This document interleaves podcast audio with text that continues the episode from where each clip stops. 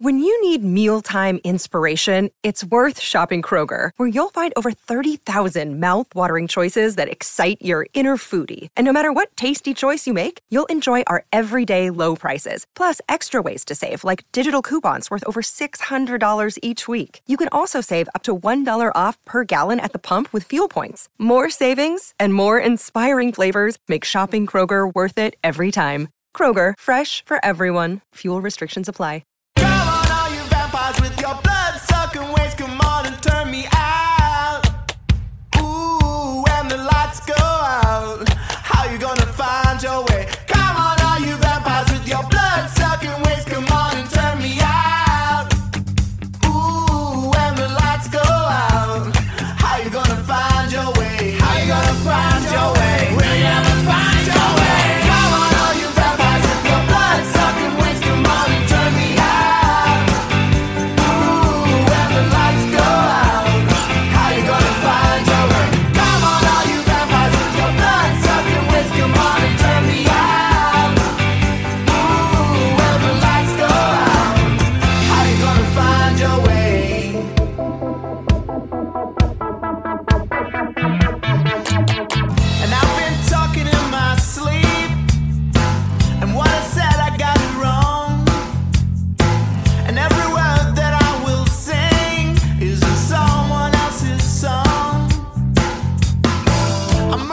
Welcome in, everybody. Welcome to a new week of afternoons with Staffy, uh, Mark Stafford in the chair. Got Captain K and Niv Dog in the hot box to my right.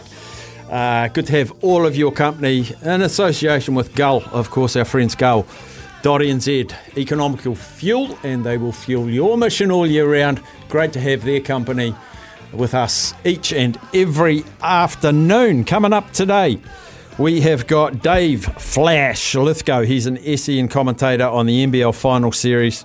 Um, the, uh, the Breakers won in Sydney, and then Sydney won in Auckland. What's going on with that? One all, perfectly poised, and no game until Friday. So um, a licking of wounds, I think, for the Breakers. If they could have gone up 2 0, could have been the Breakers for the taking. But now at 1 all, it's all game on again.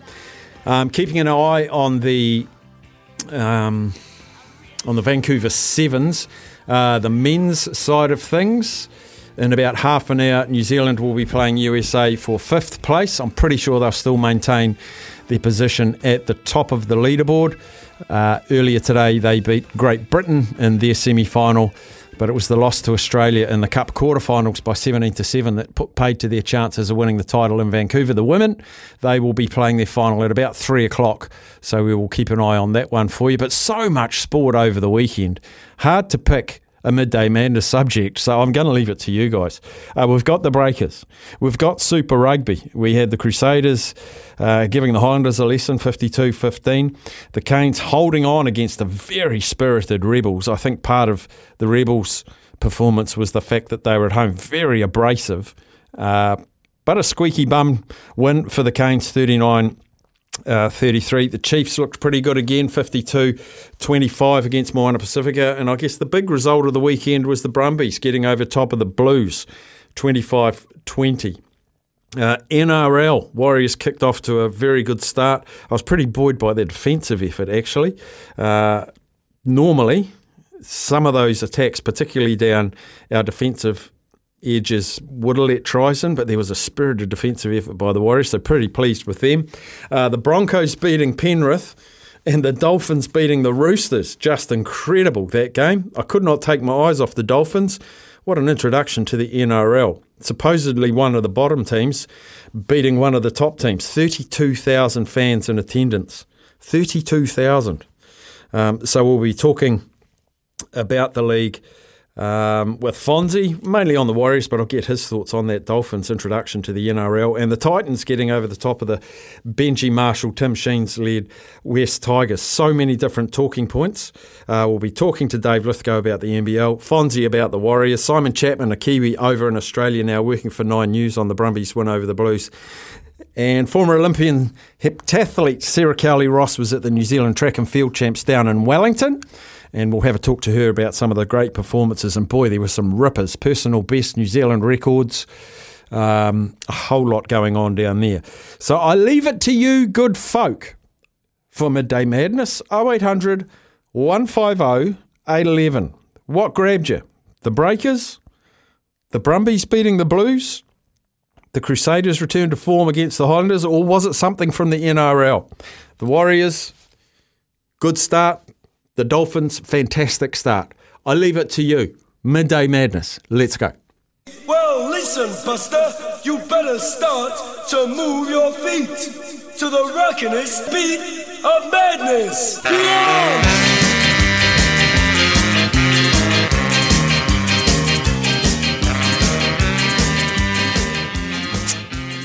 Okay, the floor is yours, good people. The floor is yours. I want to hear what you watched. I want to hear your opinions on what you saw. Was, there was so much. Indy Cars was on as well as the Sevens. It was a full, full weekend of sport. Formula One started as well. Get on the line, give us a yell 0800 150 811. We go to Christchurch, talk to Mikey. G'day, Mikey. G'day, Steffi. How are you? Oh, I'm full up. I just couldn't watch it all on the weekend. I'm, I, there is so much. I'm just going to stick to the uh, Super Rugby, no surprises. Um, I think with the with the Ardie Savea thing, I mean, if his parents have ripped him a new one like the media are saying, that's punishment enough, isn't it? And I they mean- would have. And they would have, yeah. and they they would have hard out. So uh, I think he's uh, done his penance and his time, and he's not the type. He's not that guy. I don't. I don't believe he is. And and geez, if- if you if you are in the heat of the moment, we've all played. Well, most of us have played sport, eh?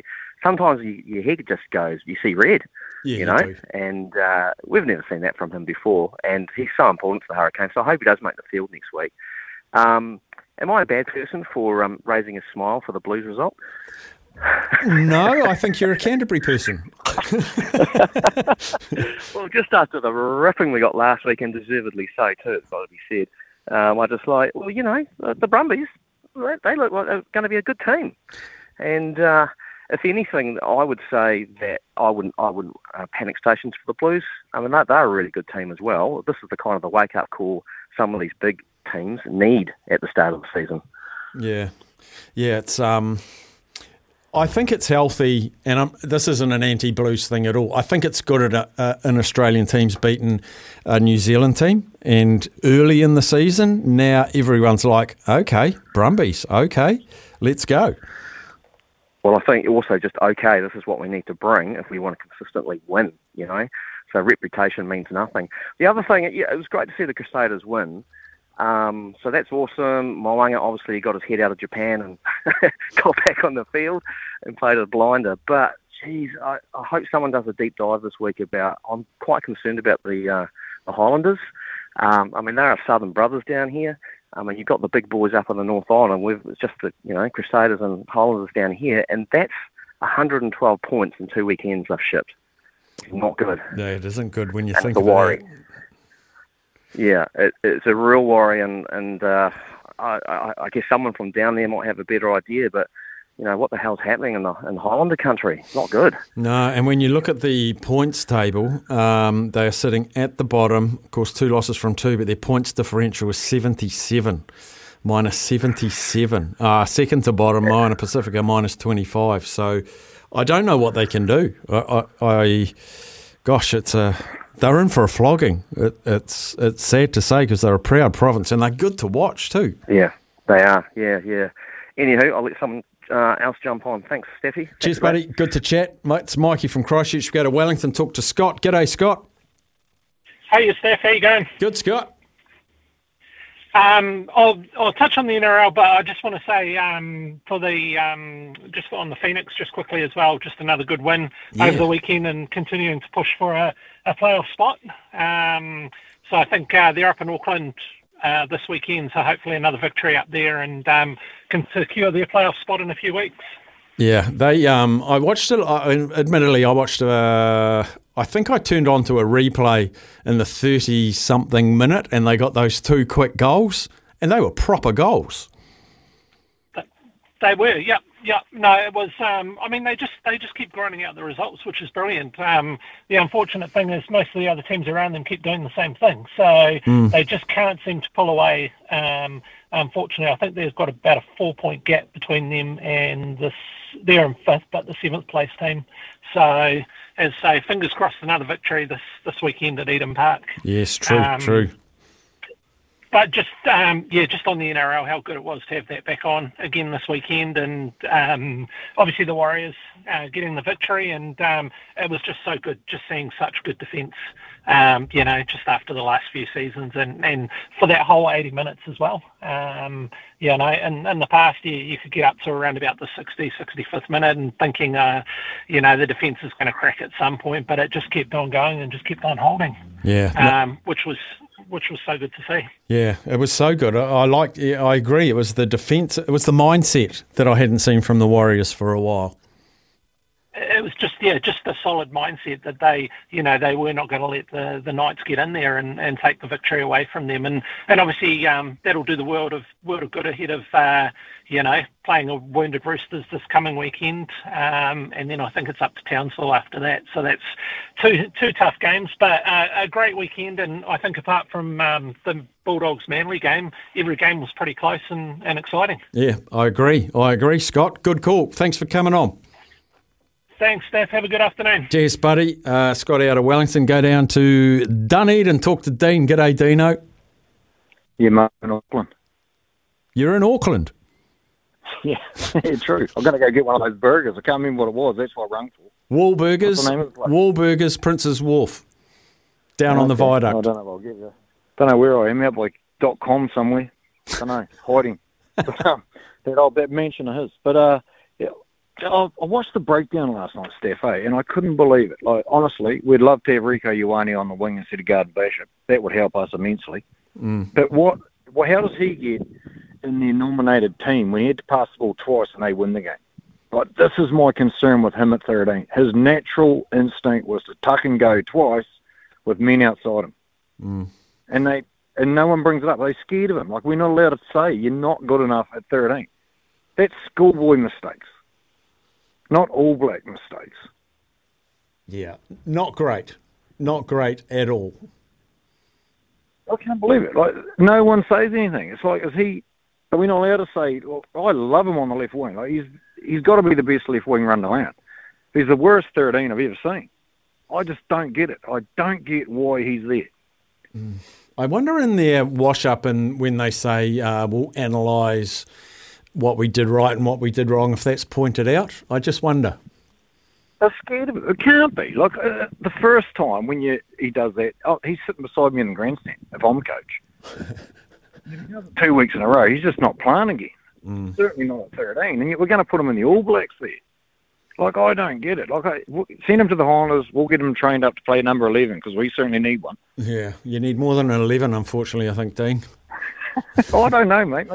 It's a huge loss. Like the Brumbies annoys me, mate. I didn't pick the bloody Brumbies because they, I know, saved the Blues from numerous defeats last. And he, he's not there. Well, they're not playing. I don't even know if he's there. But that's the player they lack.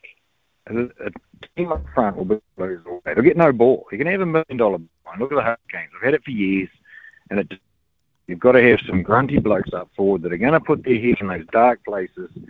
You've got to have uh, a um, Ethan Blackadder or something like that in your team. They just they just don't. You've got brilliant loose forwards, but they don't have that. And you know Romano did it last year, mate. Like he saved them so often, just doing the ugly stuff, but doing it real good. Hmm. He was the best signing for me in the Super Rugby last year, him going there, and that's one of the major contributing factors to them making a final. And the referee not penalising the same guy on full time and giving the Chiefs a chance to kick a penalty. But never mind. That's how it goes. But I just can't believe he's untouchable with the truth. Hmm. All right, Dino, we've got lots of calls. Thanks for calling in, buddy. Um, we'll go down to Upper Hut, talk to Gary. G'day, Gary. G'day, Steph. Hey, I like it how you let us pick the topics because I'll talk cricket every time. um, I I just want to put a big congratulations to the Wellington Blaze for taking out the Hallyburton Shield on the weekend, thrashing the Magicians by four runs. Yeah, What a hiding! there. What a hiding! Oh yeah, yeah, yeah. took it to them. Absolutely took it to them. Got a bit of revenge from that 2020 final where, wow, I'm still a bit bitter about that how they do that whole format. But uh, so we got a bit of revenge on them there. Bit of a shame for Amy Satterthwaite um, bowing out on a loss, but you know after her pretty stellar career. But um, I'm good with that. Yeah, So yeah. just wanted to chuck it out there and uh, say congratulations to the Braves. Um, once again, they're just proven really to be just by far the most dominant female team in the country. Yeah. Like I say, they're a bit unlucky in the 2020 final, but yeah, we got it back on Saturday. There it is. Go the Blaze. Good man, damn Gary. right. Thanks for calling, buddy. All right. Champion. Um, life member. Life member, Zaid, we were going to go to a break, but because you're the life member, I got to get you on. I think I can just turn my mic off and sit back and listen to your review of the weekend, Zaid. Does Jon Jones things. He sits on ice for three years, and um, despite Ciryl Gane, he knows where his weaknesses, takes him down, takes his back, and it's all over. There's nothing that Ciryl Gane could do. Um, the fight we never saw coming was Shevchenko losing. Eight fight win streak. Alexa Grasso gets her down, takes her back, chokes her out. Bo Nickal, all hyped on debut. He takes the submission win home. A fight. Um, absolute great. Um, great uh, card. Um, Dricus Du Plessis gets another win. Uh, he keeps the stock rising in the middleweight division. Uh, great UFC uh, 285 card. Um, for me, the Blues they lost the game in the first uh, first 10 minutes. I'm not sure. A lot of Blues fans aren't too happy about the refereeing. Um, two yellow cards, um, and that's where the game was lost. Um, being down 10 0 early, and apparently the Heat. I think the Heat got to the Blues. Dalton Papali'i said it was the hottest ever game he's played in. So I uh, don't think that helps either. Another great one for the Phoenix. Um, uh, well, the Breakers and Sydney Kings, that's all tied at one all, so it keeps on going. Um, gives other fans to go to game four at Spark when they come back home. Hopefully we can beat them in Sydney and it's all on, on game four to try and hopefully end the series, or if not, it might go back to game five, but we'll see, how that goes. Um, Chiefs, um, too strong for Moana, but their discipline let them down a bit in that second half. Moana came back, and uh, Crusaders were all over the Highlanders. Um, great game of uh, NRL. The uh, Rabbitohs Sharks, Lachlan Ilias. I reckon he could be one of the players of the year this year. He was a great young half. And also Trindall for the Sharks. He looks great. Um, and yeah, interesting about the Titans being the Tigers. Um, everyone was hyping the Roosters up, and they lost to the Dolphins.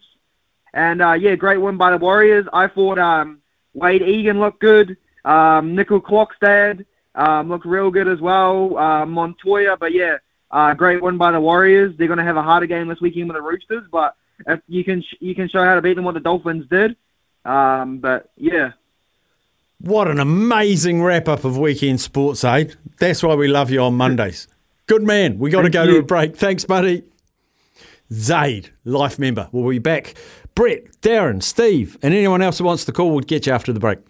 0800 150 811 for the midday madness. The phone lines stay open for you. Want to hear what you thought about the sport across the weekend? Brett from Huntly's probably going to mention Ironman Taupo. G'day, Brett. Brutal day down there, man. It was hot. Was hot, was it? Yeah. Um, even even the breeze coming off the lake was bloody warm stuff. Ah. And, um, yeah, it's tough conditions. That's so that means that's a headwind for the return leg of the the cycle. Um, like same conditions for everyone, but the pro men's race was. Um, I saw them heading out on their last lap of the marathon, and it was about a 40 minute gap that Braden held over Mike Phillips, and then um, yeah, he cramped up down the back and yeah, it slipped through his fingers. They came out of the water five seconds apart, so they just went hammering tongs at each other all day. The mad buggers. It's a long day, eh? Sub eight for, for both those guys, and um, yeah, and friend of the show, Els Visser, came over and took the chocolates off um, a couple of Kiwi girls. Yeah, look, I knew she was good. I didn't know she was good enough to win. I mean, I was like, when you you messaged me and said Els Visser, and she won. It was amazing. Yeah, um, yeah, the two Kiwi girls were. Um, they had a six minute lead on her out of the water. Um, yeah, and she she reeled them in, reeled them in on the bike, and, and just managed to hold them off by a couple of minutes in the marathon. What what sort of crowd turns out to support the athletes at Ironman? Oh, it comes out. Town's bloody busy, and um, that's that's half of the problem for for someone like me going down there who's not competing is that you roll into town and oh, you just get swept up in that rubbish. So is it down and back in a day? Was it? Ah, I felt like I, I had that many itches I needed to scratch. I felt like I fell into a mosquito's nest. So you'll be competing next year, eh, Brett? Oh, I've got to get the Minister of Finance to sign that stuff off. But the whole of Taupo gets into that. Yeah. Um, I looked after I looked after the town then, and we had uh, other support crew. They shot down to the turnaround at Reporoa because it's a it's a bloody team effort to um, get get someone in and, so, and support someone while you're out there. It's a long day for us. Mm. Long day for support crew. Yeah, nice, nice. I tell you what, me, Captain K, Sammy, we'll all come down. We'll be your support crew next year. Compete. Might as well, we might as well bring the show down there, Steph. That's it, mate. Put a GoPro on you, a live mic, away we go. There might be some uh, obscenities uh, bleeded out um, during the marathon there, mate. Oh, that's all right. We've got a we, day. we got a dump button, mate. We've got a dump button. Hey, listen, good to hear from you. You've got more to get through. Have a great day, buddy. All good, mate. One Hey, more, mate. one more before the news. We'll get to Darren over in Aussie. G'day, Darren. Hi, Staffy. How's your Monday? How's yours? You went to Super Round. I'm excited. Oh, it was good, mate. Yeah, it was. It was good. Probably about ten thousand there, so a lot better than last year. But um, I haven't seen the official numbers because um, I don't know what they've done at AAMI Park, but they've got rid of one of the screens, so the whole one side of the um, stadium we couldn't see replays or anything. So, Oh, so uh, it, was, it, was, it was a bit bizarre. Now you took a but, mate. um, you took a yeah. mate to rugby for the first time. I loved it. Yeah, yeah. He uh, he really enjoyed it. So he uh, he definitely said to me, "Geez, I know how to tackle." There were some hits. Geez, uh, the um, Yeah. Drua game. God, the hits in that game. Oh yeah, I mean you're always going to get big hits in that. So, but um, no, it was that was really good. Yeah, and uh, the one thing I'll say about Ardie Savea is it's not okay what he did, but why. Like for him to go off like that, there's got to be some ridiculous stuff thrown at him. Yes. So that's that's that's all I'll say. Um, yeah, I, I think one thing that Dave Rennie will leave is niggle in in Australian rugby. that's one thing that'll live on for a while from Dave Rennie, I think. Yeah, it's But, a uh, a. Com- um, just one, one, yep. one thing I wanted to quickly raise with you. Have you noticed um, the red, the, the yellow card to New Zealand team ratio? I think we all got a little wrong on the weekend.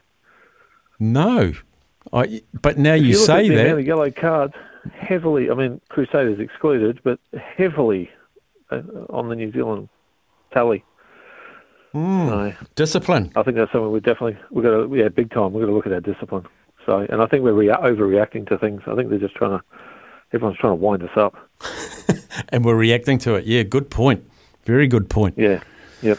Good on you, bud. Uh, all right. Thanks, mate. Thanks, buddy. We'll take a quick break for news, sport, and weather. We'll come back with Steve. If you want to join in uh, your experience of sport over the weekend, 0800 150 811. Steve, straight after the news, and you if you want to give us a yell. To the rockinest beat of madness. Yeah!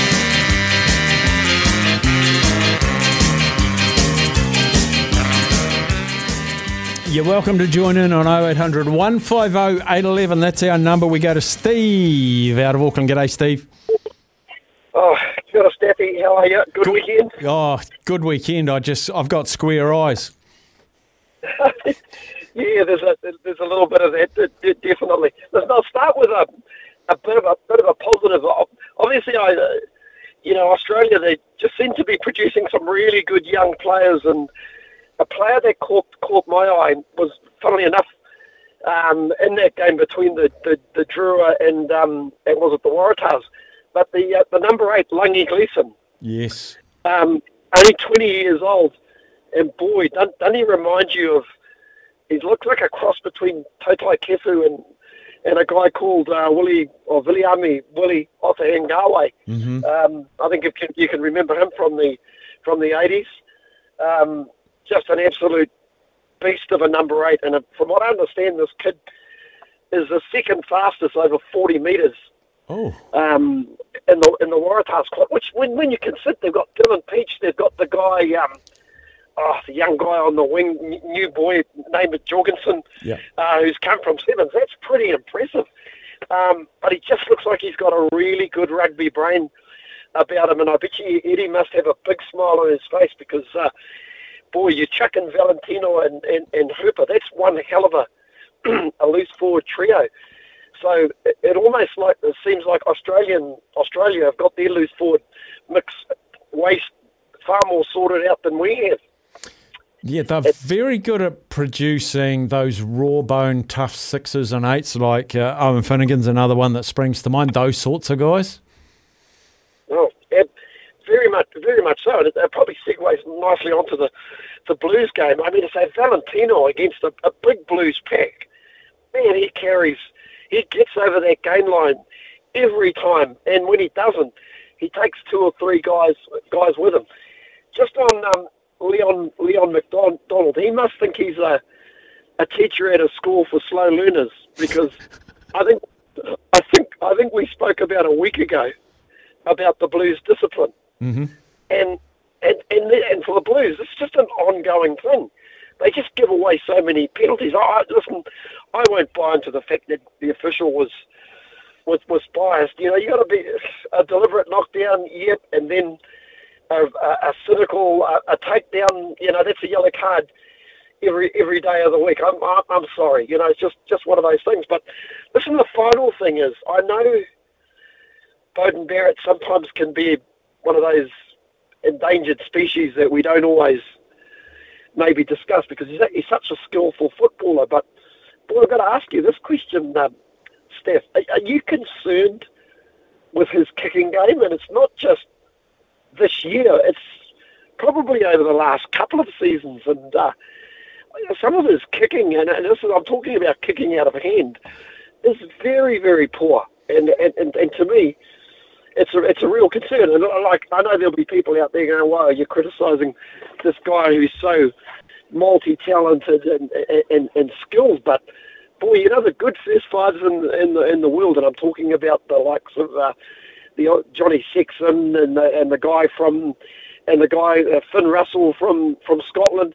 Boy, those guys manage games really, really well, and they put their team into into good position. So, in the case of Barrett, you know, one thing the Blues struggle is when they haven't got the ball. They give away a heck of a lot of penalties. So why kick the ball away? Yeah, um, I've been a little concerned about his uh, kicking from hand. As you say, Steve, I think his goal kicking's as good as ever, but kicking from hand and, and when he kicks from hand as well. Mm. There was one perfect example where they were actually under advantage, and he put a kick that basically almost it was a grubber kick, but the only person that was catching it was the person sitting in the first row at, the, at, the, at, the, at the end of the stadium. And I thought to myself, man, there's an opportunity to actually build something. You're actually getting a free lick at this, Mm. you know? And you could have walked, you could have walked away with, with more points. But you know what?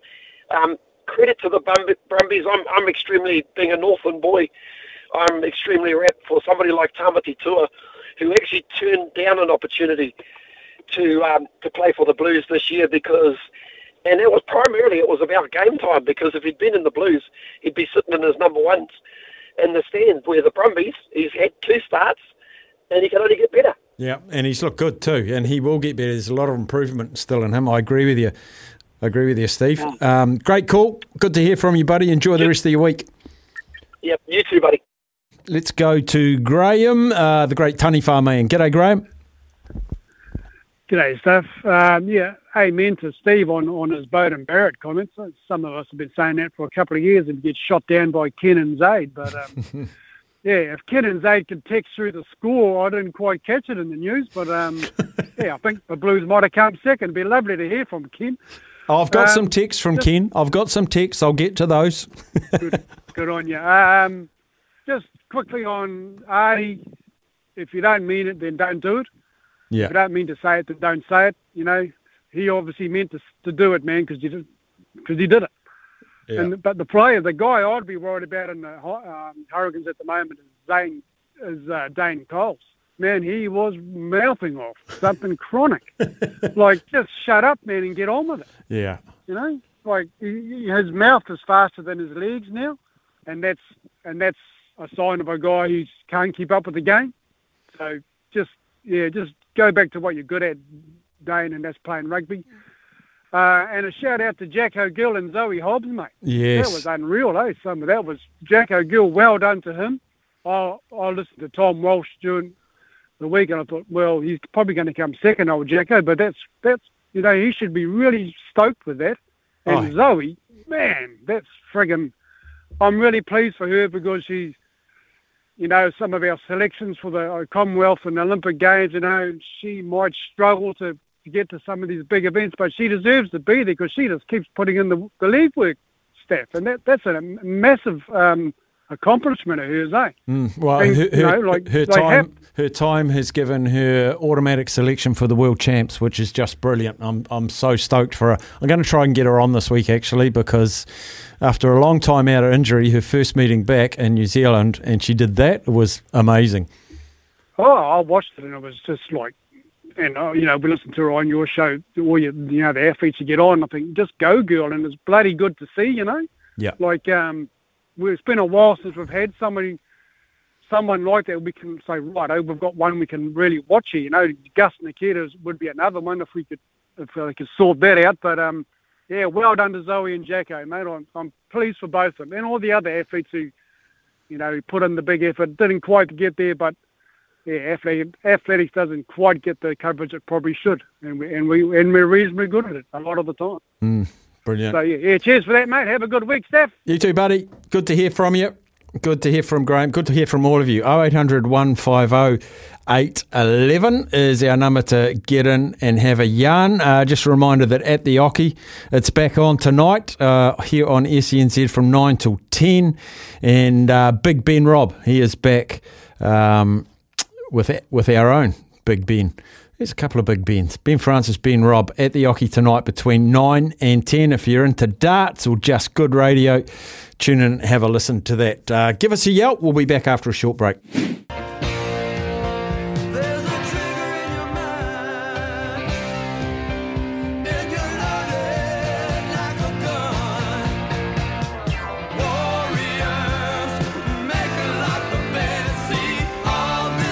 Oh, yeah, the Warriors. The One New Zealand Warriors. Get up, you good things. One from one. That's how we like the season to start. And I reckon Justin liked it as well. G'day, Justin. Hey, Staffy, how you going? Hey, um, first of all, just a couple of uh, other sporting results before I talk about the Warriors. Um, I shot 65 with my uh, revised game of uh, golf rules on the weekend. So yes, uh, but I uh, I adjusted the gimmies out to six feet. Um, I reckon that's a winner. So.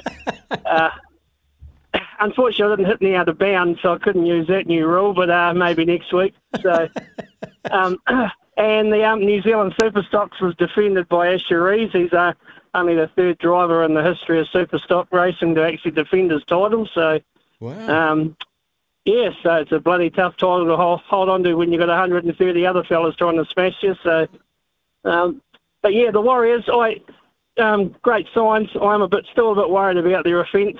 Their um, yeah, I think once we get Metcalf in the halves, I think we'll be a completely different team. I just, I, I still, I'm still a bit worried about old Shaun Johnson. Um, he didn't seem to know what he was doing half the time, whether to run or to kick. And uh, I don't know what's happened to his kicking game, but he used to have such a long punt on him, but yeah, he just, yeah, he just doesn't seem to go for distance anymore.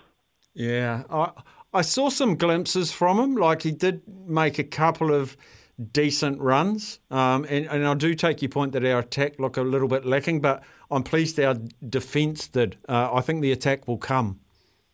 Yeah, I hope so. I tell you what, um, I'd never actually heard of Jackson Ford before, but uh, tell you, I'm a fan now. He's uh, he's going to become a cult hero, that fella. Isn't he just? Gosh, I'm the same as you. Didn't know much about him, Uh, I want to know all about him now.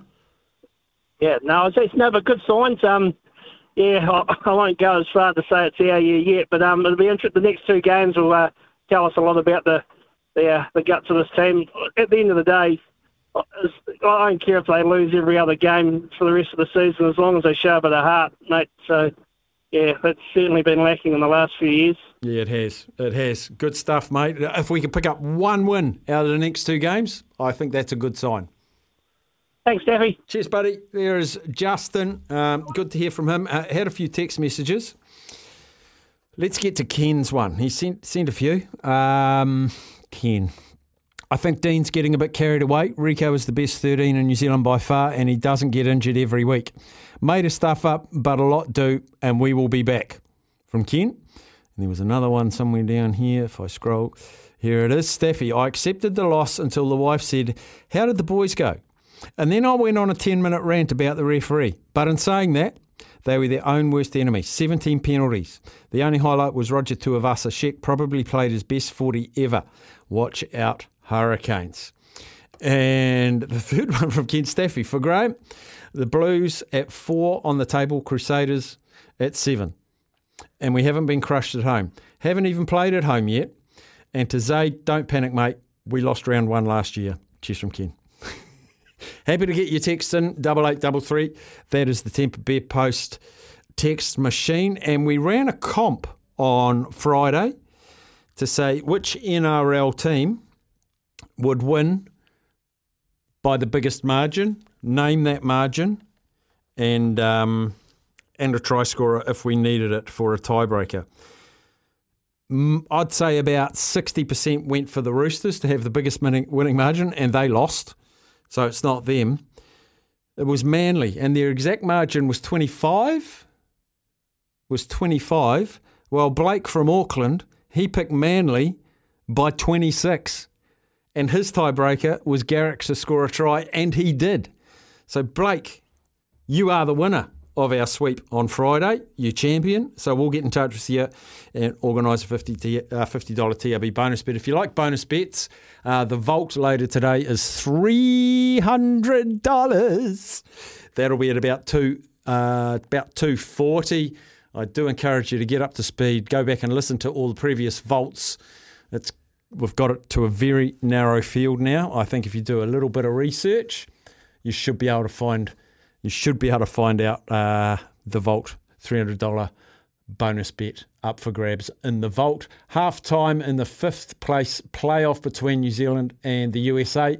New Zealand are leading thirty one 0 31 0 at half time in the game of sevens. We'll keep you up to date with that as well. We'll take a break. We'll wrap up the first hour. Coming up to one o'clock, Brad's texted and said, Hey, Steph, you go home and enjoy the rest of your day. Uh, Zaid's just done your job for you. He's great, isn't he? Zaid with his uh, review of the week. Uh, from Kanu. Hi, Steffi. Zaid was a bit quiet on the Blues. Not the usual three minutes or more on how super they are from Kanu. Kanu, up the Hurricanes.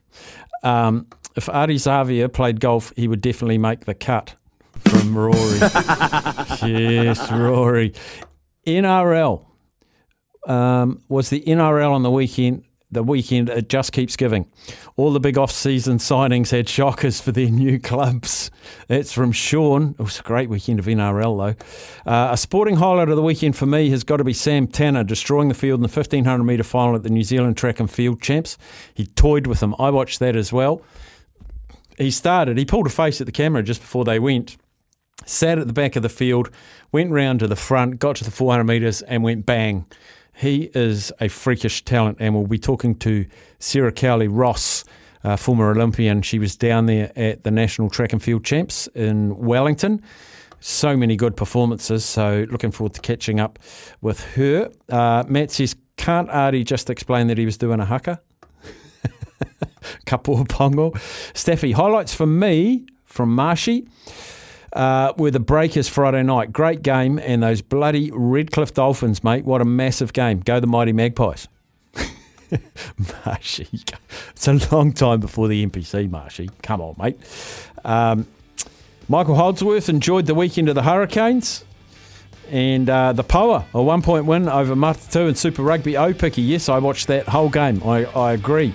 It was fantastic.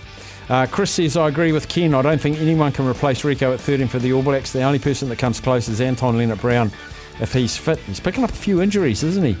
Anton Lienert-Brown. Hey, Staffy, uh, the Warriors. That's a long one. I'll save that one till later. It's a very, very long one, actually. Um, lots more text messages. Double eight double three if you want to join the conversation. We'll take news now with Johnny Mack.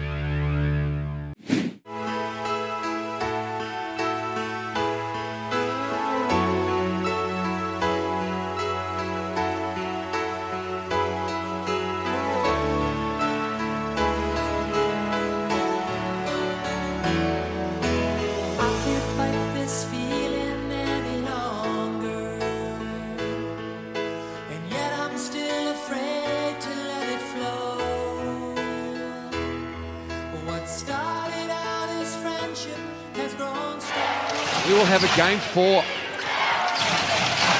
next Sunday. Same time, same place. DJ Vasiljevic with a three. Timeout, mm, Modimo on the Breakers. And that'll do us. Spark Arena game two. They came to see the Breakers win. Instead, they got a masterclass in grit and determination from the Sydney Kings.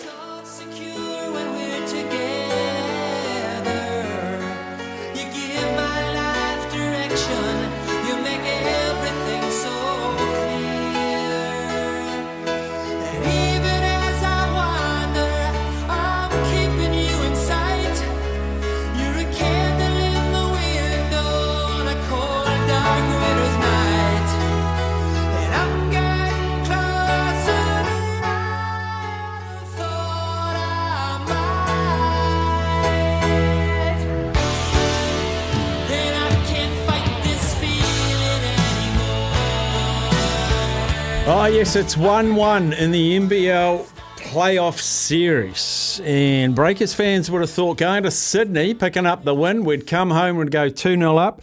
But Sydney found their fighting qualities and they've tied up the series 1 1. Joining us now, SEN commentator on the NBL, Dave Flash Lithgow. David, welcome in. Good morning, guys. How you going? We are fantastic. Gosh, it's nicely poised, but for me, it's taken away all this home court advantage. Hoodoo, it's uh, it's just game on again.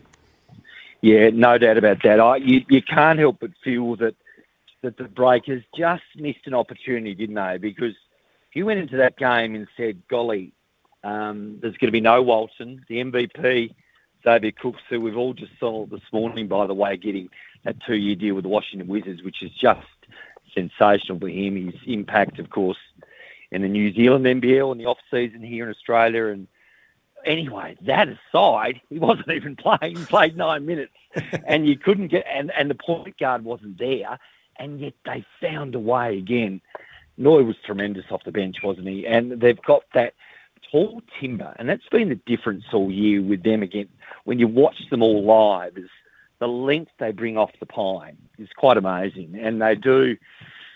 They're a mighty club. I, you know, if you if, if the Breakers went up two 0 yesterday, golly, that would have made things really, really difficult for Sydney. But they didn't.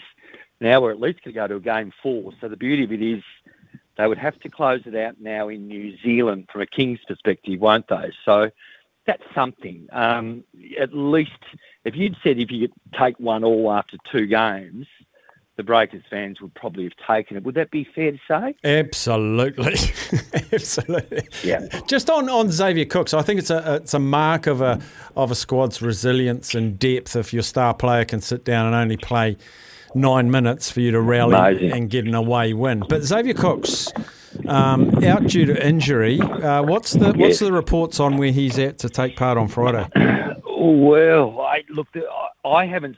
The only Xavier Cook stuff we've been reading is the fact he's gone to the Washington Yeah. this morning, is it? Which, which is, uh, as mentioned, an amazing thing. But no updates. But I would be gravely concerned about both of them. What what impact can they have the on game three? I mean, we're not, what are we now? We're not. How many more nights have we got until we're ready? Three, four nights. So Friday night. So there's a bit of time, but jeepers, they uh, there's there's an opportunity here for the Breakers still, no doubt about that. And and I, I think they're get, they, they're going to get a better performance from a couple of key players yesterday that I just felt really didn't compete like they do. Um, McDowell White started brilliantly, didn't he? He looked in in great form, but you just had too many guys that just didn't have an impact. Um, Brantley and Brown Jr. did what they do, but Pardon just six points. Um, the young star Rupert didn't score. He scored one point, I think, late. Abercrombie couldn't get any score in production at all out of him. And McDowell White's as good as he started, he actually only finished with seven points, didn't he? So, jeepers, uh, yeah, there's an opportunity still. I mean, the glass is. I'm, I'm trying to go glass half full for you guys at the moment, and and there is reasons that you can go into that space. And I think with Walton Jr. and Cooks's queries, that that that's still not. It, it keeps it keeps a, a real opportunity for the Breakers. I mean, they've had an amazing season. They were clearly the second best team in the comp, clearly the second best team in the competition, and um, you need to win two more times.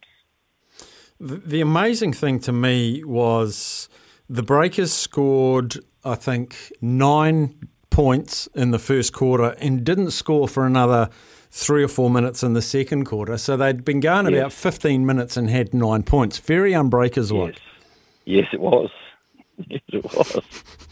And and they've saved that for the for the finals. Um, did you put that down to? It looked like a a bit of a. Um, I don't know if it's stage fright or what it was. They just had cold shots, or was that because of They the d- defence that was put onto them by the Kings? Well, let's go through it. So Abercrombie was one from six. McDowell White was two from eight. Um, Le'afa was excellent. You know, he's got a 50% from the floor, and Pardon just didn't get his shots, shots up yesterday. He had five shots for the game. Um, you know, Brantley and Brown Jr. were just both with 20, but they were slightly inefficient. I mean, it wasn't a confidence thing. I mean, certainly confidence-wise, the way uh, the, the team's been led this year, and you know, I love watching Brown Jr. He just loves giving it to away crowds like not many sportsmen we've seen. And he's always full of joy and bouncing out ready to go. And he was the most likely again yesterday, wasn't he? He looked the one that was going to at least keep them in it. But oh, they're, they're just so professional, Sydney. Um, you know, Bruce, for example, only gave them five points yesterday. But he gave them six rebounds, five assists. He did a little bit. He got his hand in for a steal or two. Simon was tremendous. 12 points, eight, re- nine rebounds, and six steals. I mean, he defensively, they're long, they're really hard to get around, and they have a terrific system under an an incredible coach. I mean, he's not everybody's cup of tea, especially here in Tasmania. The Kings are, I think they're, you know, they're probably the most hated team here by a long, long way, to be quite frank with you. But they have a they have a system that is really it was almost like Cooks went out yesterday. Well, guess what? I'm going to bring Noi in and I'm going to give you 20 and I'm just going to substitute what he does. Now, you're not going to get that in multiple games, but they did it yesterday, didn't they? The veteran Bruce and Noy in particular taking the reins of the key, the key players that were out, both of them all-star five players, and it was almost like they didn't miss a beat. I find that quite incredible. I do too. Um, I'm just wondering about like basketball's a great bounce back sport. Like if you have a disappointing, if you have a disappointing game, and I'm talking about the big names from the Breakers, were apart from Brown, I think they were disappointing. They're not going to have two poor games in a row. No, they're not. No, they're not. I think that's absolutely uh, the, the fact, and Pardon's going to be angry, as more angry than he normally gets, of course, which is super angry. We love, don't we love the big man's aggression? But yeah, they, they've got basketball is like that, and you see it as a NBA fanatics like myself being one of them that 28 point blowouts, and two nights later they play away or back home in Dallas, wherever the contest is, and the tables are turned. It really is a momentum game, but what we do know is we know Sydney are going to continue that momentum. They're going to be awfully hard to beat. You, you, and, uh, you'd be sitting back in home today and thinking, far out, the Breakers, they missed an opportunity yesterday. Mm. Are the Kings in the Australian Basketball League, are they like Manly in the NRL? You said everyone hates the Kings, like they're the team everyone loves to hate. Is that an Yeah. Oh, I think so, and I think um, they've also been super successful the last few years. Um, they obviously missed that one chip in COVID, didn't they, in Bogut's year when the the game got cancelled, and so that they would think that they've probably been the best team for four or five years now, wouldn't they? Um, their coach is incredibly outspoken.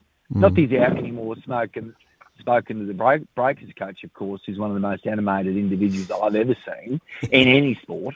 But that's a different conversation. We won't get to that. But um, yeah, they're good. They're chippy. But you know, I think they play it the right way. I, I I've never seen Xavier Cook's mouth off to anyone. I don't see Vasiljevic carrying on.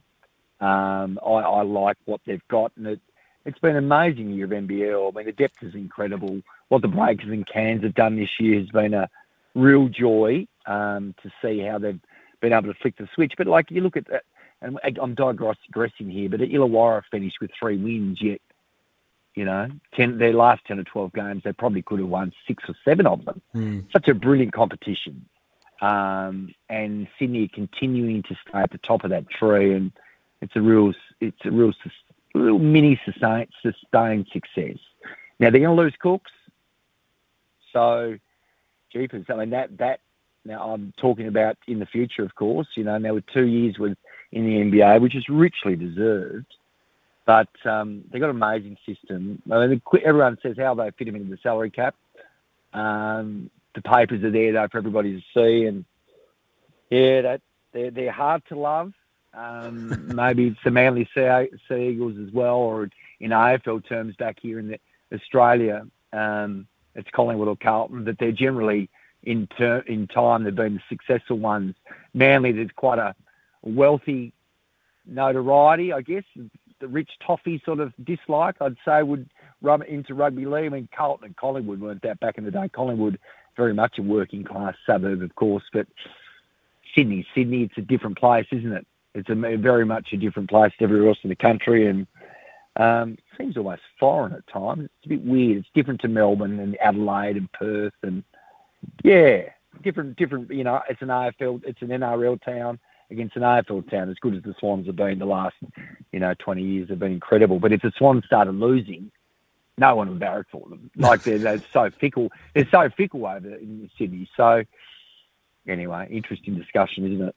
Xavier Cooks, um, an Aussie being plucked into the NBA from the Australian League. That, that's a big tick for the league, isn't it? That he's been developed here and he's uh, been seen. He's obviously, well, NBA scouts are obviously looking at the Australasian competition. It's a big tick for our comp. Of course they are. Yeah, very much so. It's an amazing tick for our comp.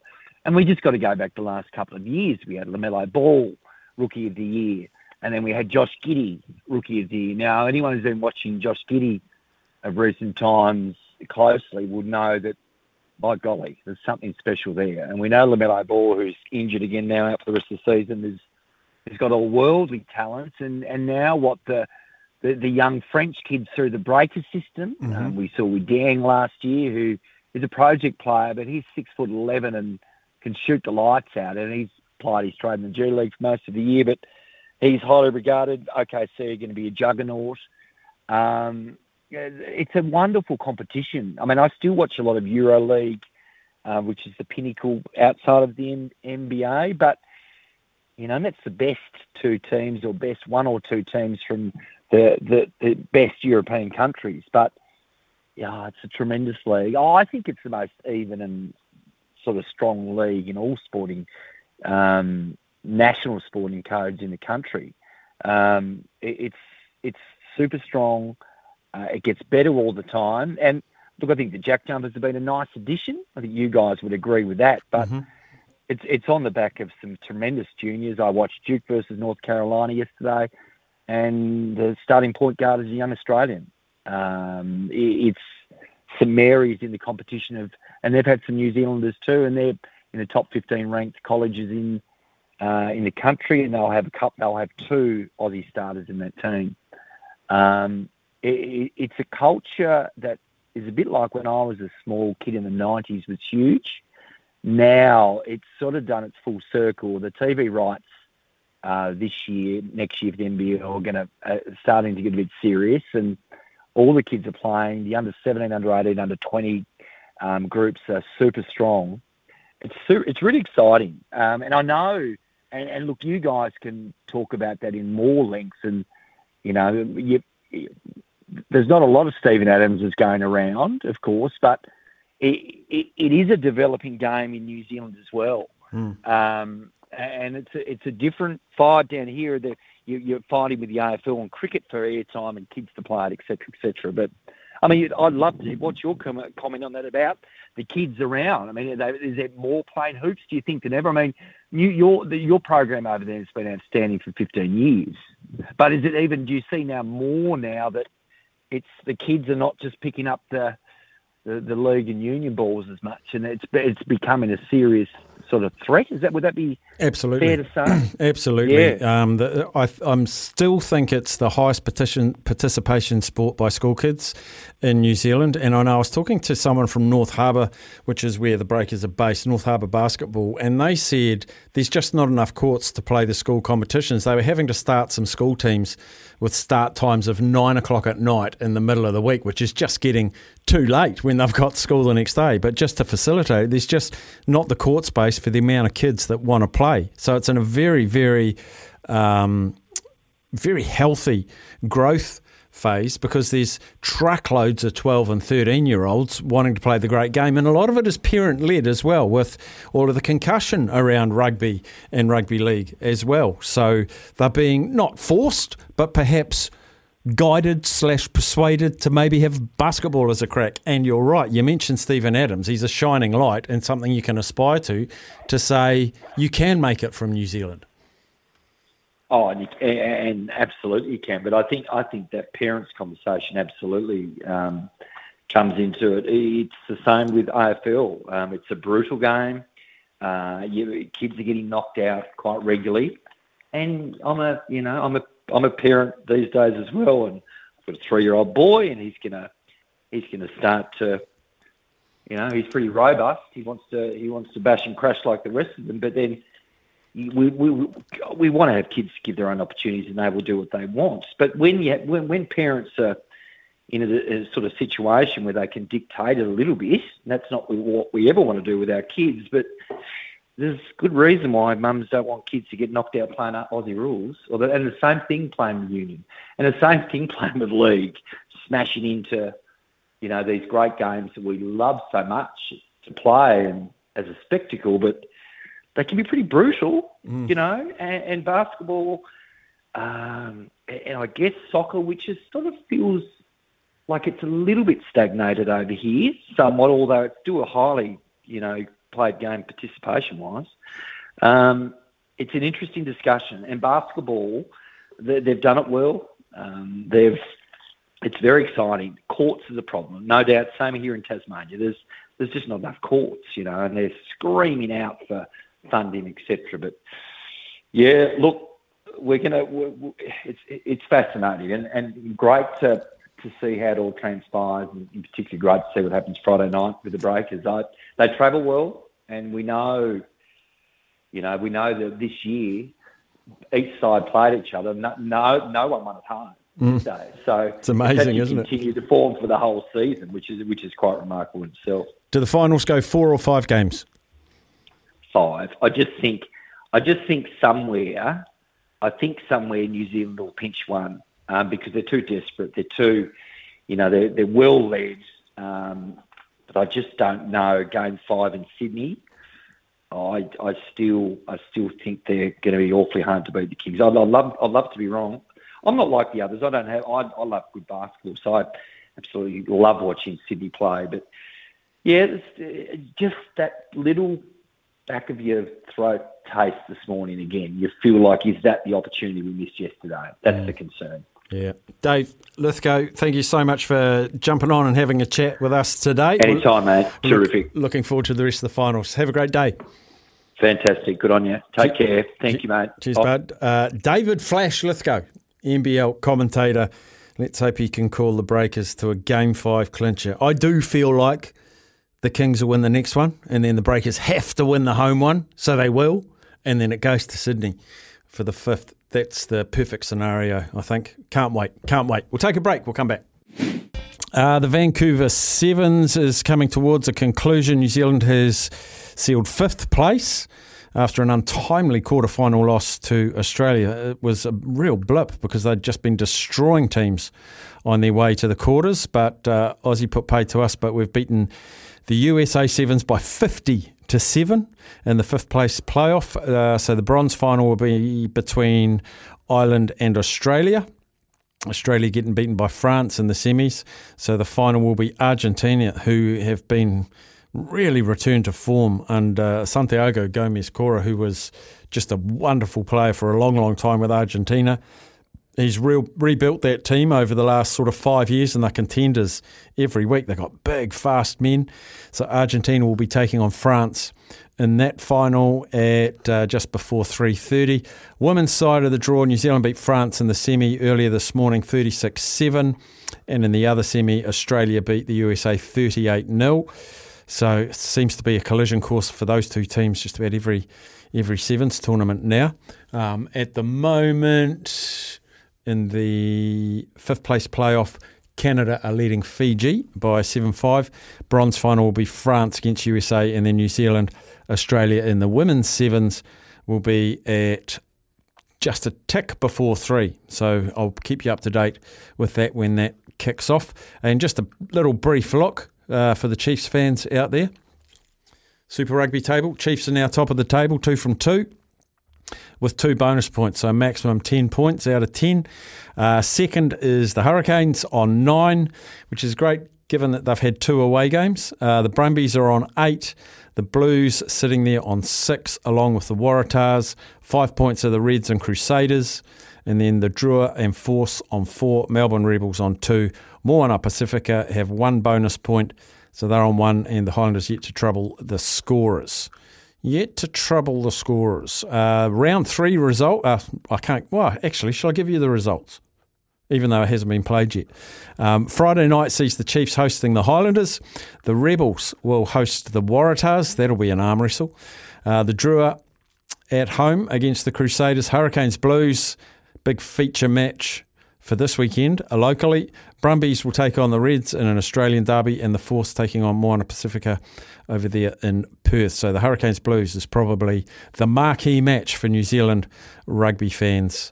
Um, just had it also confirmed. Ben Campbell, who finished second in the New Zealand Golf Open, he'll be joining the show just after three. Um, on the back of Chris saying the highlight for him was uh, Kazuma Kobori his effort as an amateur at the golf. Yes, he was top 10. I will look up that leaderboard. He, he did very, very well. But Ben Campbell, uh, the highest placed New Zealander who finished second, New Zealand Golf, Open, will join us after three. Um, so we'll go new sport and weather, and we'll return right after that.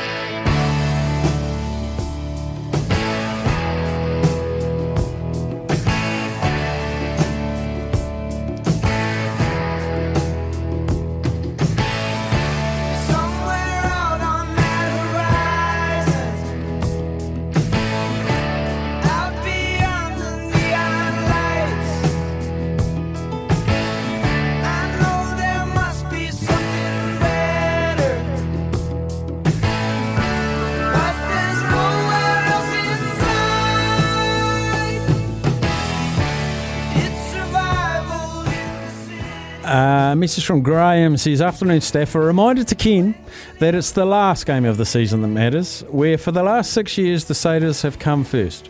And that's all that matters in professional sport. How many years again has it been since the Blues won? Tongue in cheek, Graham. And from Ken, Staffy, on the Ardie situation, nothing in it, but I hope he gets a one week off. He was the difference last year against the Blues. But no, seriously, I hope he plays. He's a champion player and a uh, a brilliant man. Normally we talk to the TAB now, but uh, Paul Mawari is still looking for his ball on the 17th.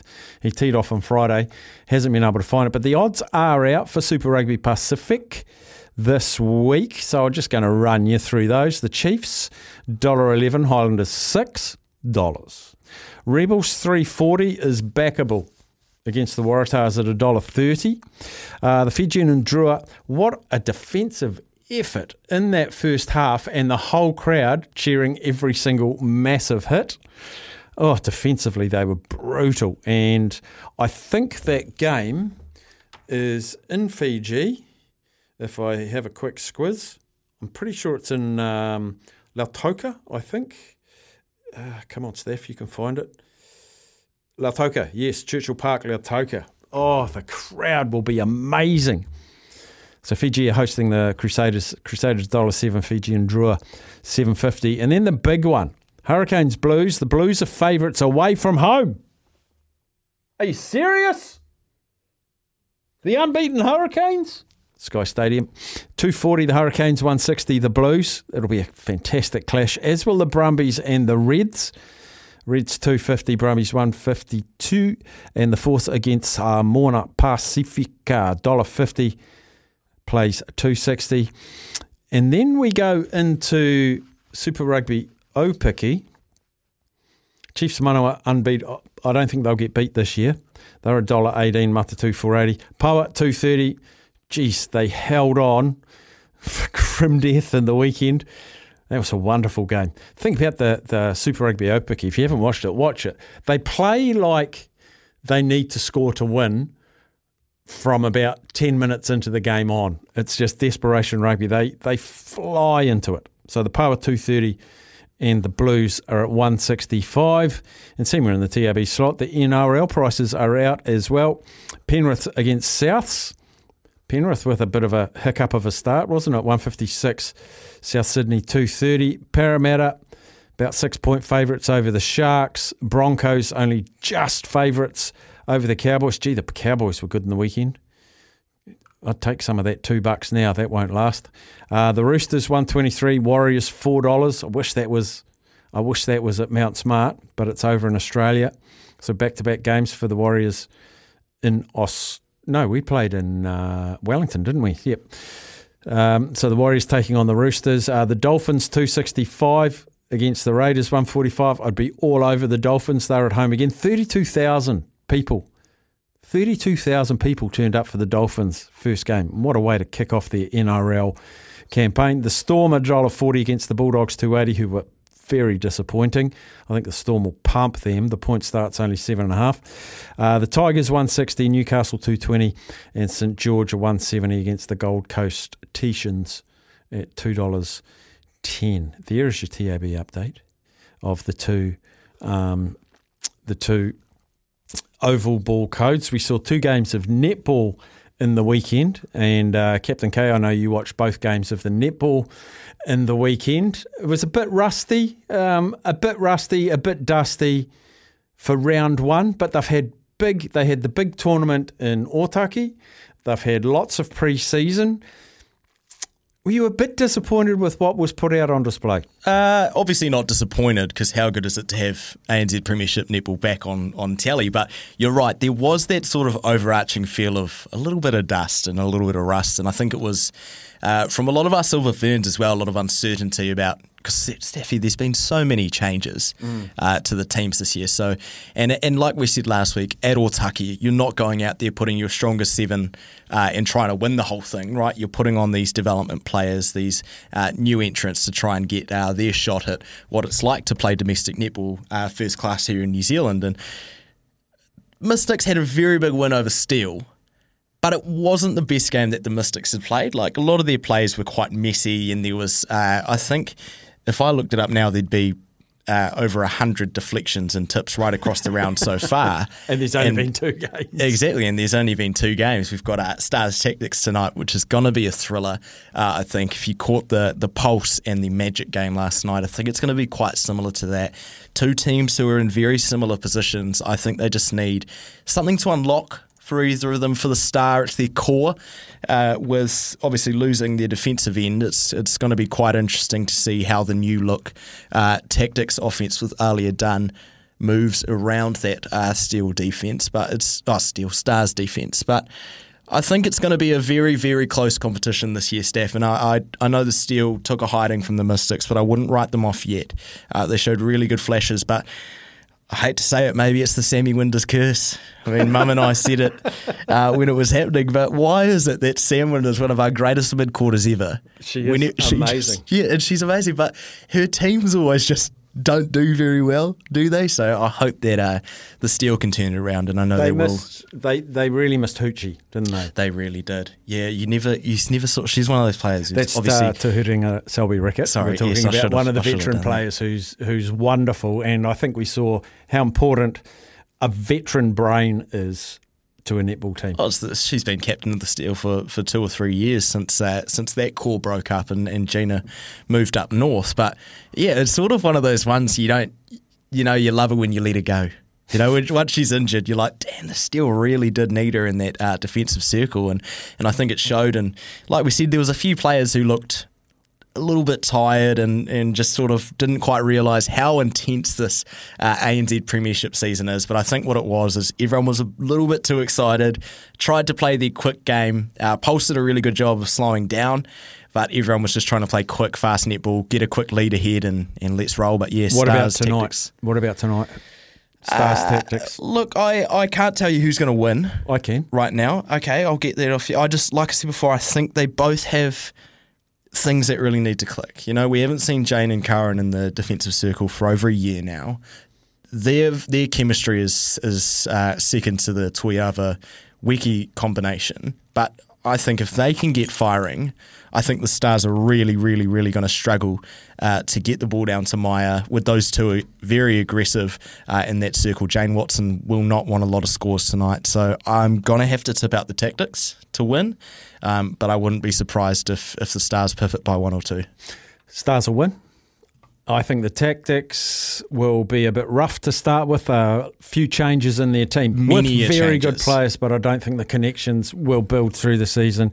So I think the Stars will come out and they'll be they'll have about a five point lead at the end of the first quarter, and then they'll hang on. There's my prediction. All right, we'll go head to head. We'll go head to We'll head. see tomorrow who's the winner. Okay, that'll be me. Uh, winner, uh, loser buys the other one an eight dollar sausage roll from uh, the the extortion cafe next door. Love it. Okay, I'll deal that. We'll do a virtual handshake through the glass window that no one else can see except us. There we go, people. You've seen it here. It's, uh, it's You've done heard deal. it here. You've heard it here. Kieran's right. getting sausage roll tomorrow. All right, um, we will have a break. Um, we love Johnny Max news, but we're finding out what else is making news around the world after the break. Gentlemen, I've just been handed an urgent and horrifying news story, and I need all of you to stop what you're doing and listen. What's making news around the world?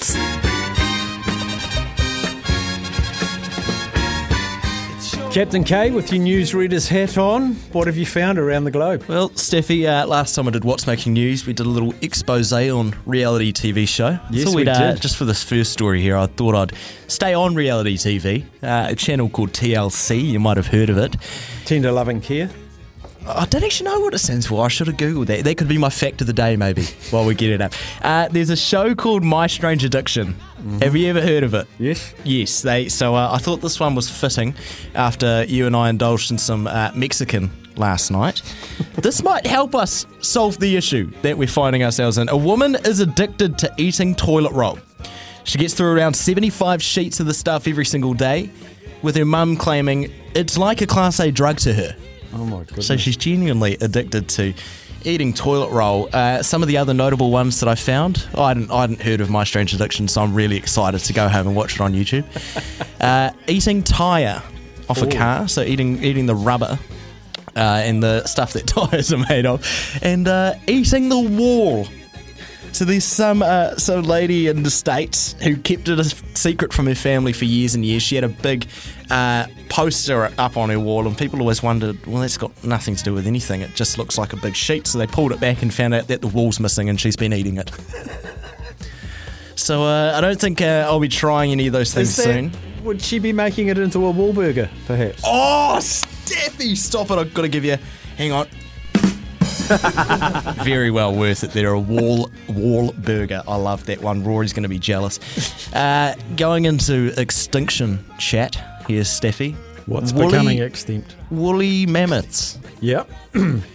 you a big fan of woolly mammoths? The image, obviously, we haven't seen any. No, but I've seen a picture of them. Okay, well, we're about to meet them very, very soon. They're coming back.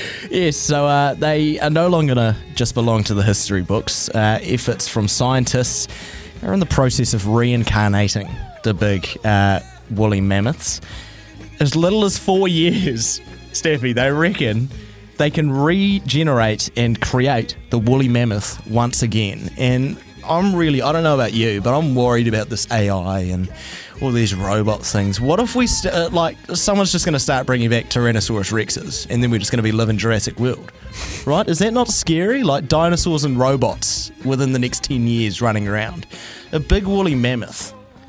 I don't know if you want to be seeing one of those out on the countryside. Those Oh, things are giants. I just want them to find the abominable snowman and the Loch Ness monster once and for all. I Well, Steffi, onto my next. No, imagine the scenes if they just did that. I think, I think if they can make a woolly mammoth, surely someone can make the Loch Ness monster, and just chuck it in the lake and just say, "Here we go. Told you it was always true, and it's moving." And then it eats us all. And uh, who's laughing last? Definitely the woolly mammoths. From one extinction to another. This one is close to my heart, Steffi when you go, uh, when someone you love or someone you know goes to the airport and they go through duty free, and they say, "Do you want anything? Do you have a go-to?" Um, Bombay Sapphire gin. That's what my mum says, so I understand that one. Mine's a Toblerone. No, it isn't. Ever since I was a kid, I've loved the massive Toblerones, right? So even nowadays, and I'm uh, above the legal age to, to consume a nice gin, I'd still pick a Toblerone just for the for old for time's me, sake. For me, and I could get shot down here. Toblerone chocolate, as chocolate, isn't great. But what it is, It's not, is it? to be fair, what it is is I've been overseas. I've got a Toblerone to prove it. There you go. That's, That's yeah, that's all the, it is. The only time I've had Toblerone is from uh, the duty free at the airport. So if someone came into work with a Toblerone, I'd just assume they've been overseas. Yeah, you've obviously been to duty free. Mm. Where's my Bombay Sapphire gin? Yeah. You know? Uh, but yeah, the Toblerone, it's not going extinct. But when I think of Toblerone, you obviously think of the, the triangle shape. Mm. And I also, and this just could be I'm weird, but I always used to look at the mountain. So they've got a famous mountain next to the Toblerone. Yep. It's a famous mountain of uh, the Matterhorn. Mm-hmm. There's a new new law now called the Swiss Act, properly named uh, the Swiss Mountains.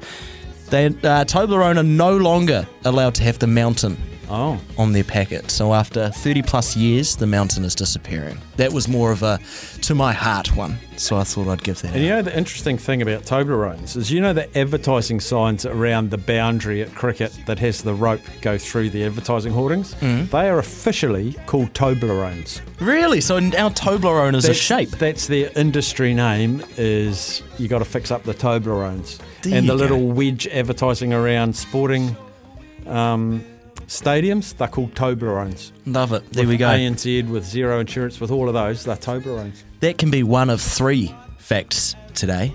Fact number two: the word race car. You've said this so many times. Did you know that it's spelt the same backwards and forwards? You say this all the time. Every What's Making News, Steffi. My real fact is how I'll give you a guess actually. How long, if I've got a pencil and it's always sharpened, how long of a line do you think I could draw before the pencil would run out? Uh, one and a half kilometres. 35 miles, so you weren't far off. 56 kilometres. You weren't too far off. But yeah, so a pencil actually has the capability. The lead inside the pencil is at the equivalent of 56 kilometres. So if I was to draw a perfect line with the pencil being sharp at all times, I could draw for 56 kilometres. My That's fact, of the day. Hit me. What percentage of biro pens see out their natural life without being broken or lost and they run out of ink? 7%. Four. Ooh. Not bad. We'll have a break and we'll come back. Rory's weighed in on the debate about the person eating the toilet paper, saying, speaking of toilet rolls, we ran out of toilet paper once and had to use lettuce leaves, and that was just the tip of the iceberg. Captain K doesn't like it. Uh, TLC stands for the Living Channel, not Tender Thank Loving you. Care. Thank you. Thank you, Sean. Thank you, Sean. Um, they've said they'll bring it back for 25 years. Is that the, The mammoth. The mammoth. So I just looked it up as little as four years, uh, but due to the conditions, 25. Mm. Mm. Uh, Steffi, for Graham from Ken. Don't look back in the past. This is a new season, mate. But I love the banter, Graham. Cheers from Ken. Steffi, have you heard the word on the street is that Postman Pat has quit his job. Guess what they call him now? Um, what do they call them now? I'm trying to guess what the answer will be. Do you know what the answer is in there? Guess what they call him now? Postman Pat quit. Steph, it's on the on the bottom of the text. Oh, Have you yeah? Have you heard that the postman Pat quit his job? His name's now Pat. Not bad. Not bad at all.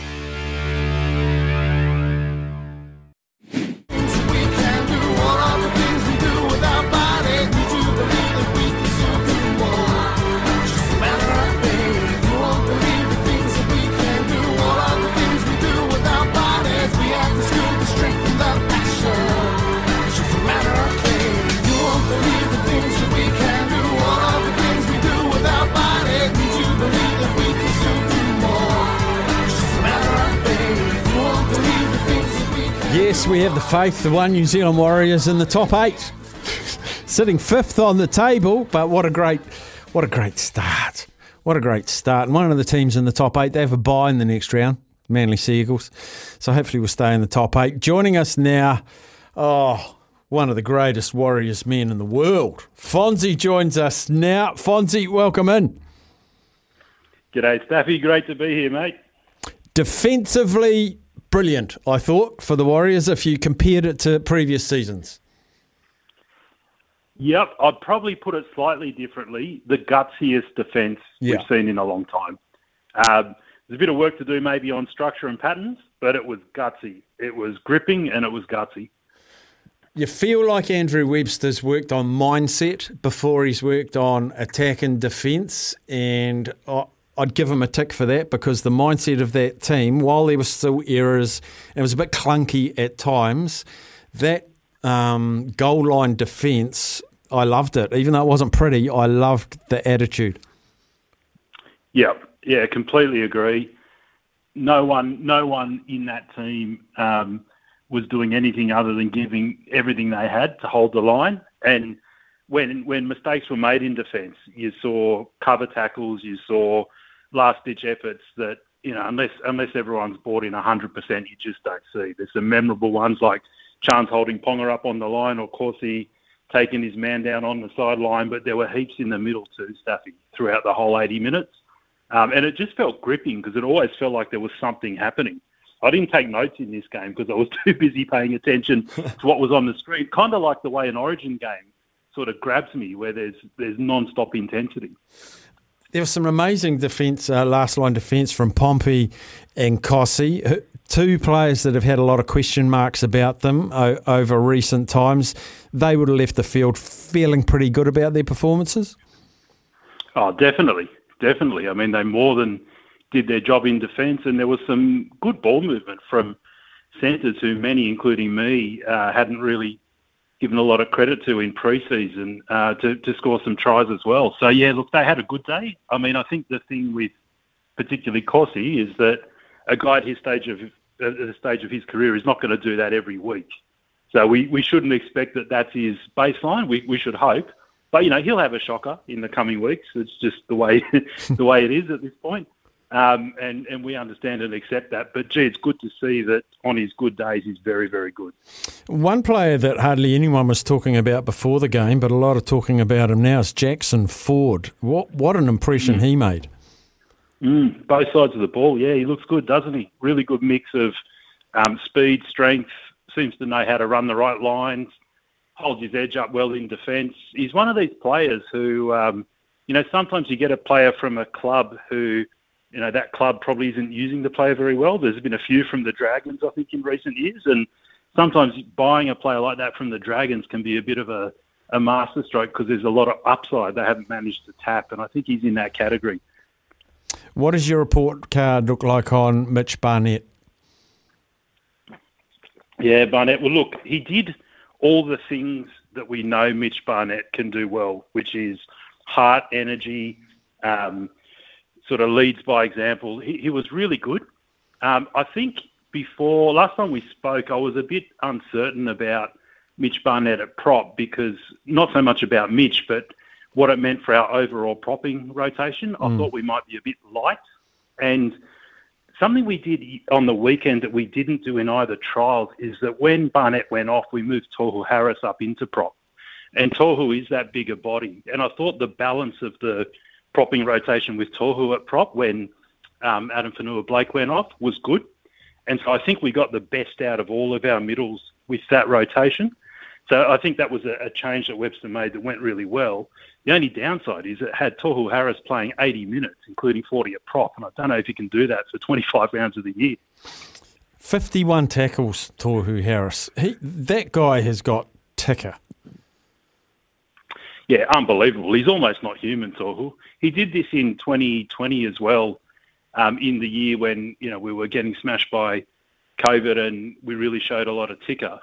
And and he did the same thing, sort of these, these 80 minute performances. But I just do worry about whether that's a sustainable model. I feel like he needs a break, at least in some games, when Walker comes on and and gives him a spell. So I do still have a bit of a worry around whether we've got enough props in the squad so that we're not relying on Tohu to do two jobs, if that makes sense, Staffy. Uh, that's Yeah. my worry with Tohu. Yeah, yeah, yeah. He's been asked to do so, so much. And the, the, I do want to talk to you about the Dolphins, but before we leave the Warriors, Yeah. um, Shaun Johnson, um, I saw good and I saw not so good, but um, am, I, am, am I rose tinted glasses saying I was quite encouraged by, glim- I, I saw glimpses of the old Shaun. Yep. Yeah, a couple of line breaks. Um, you know, he can still move pretty well over 15 metres, no doubt about that.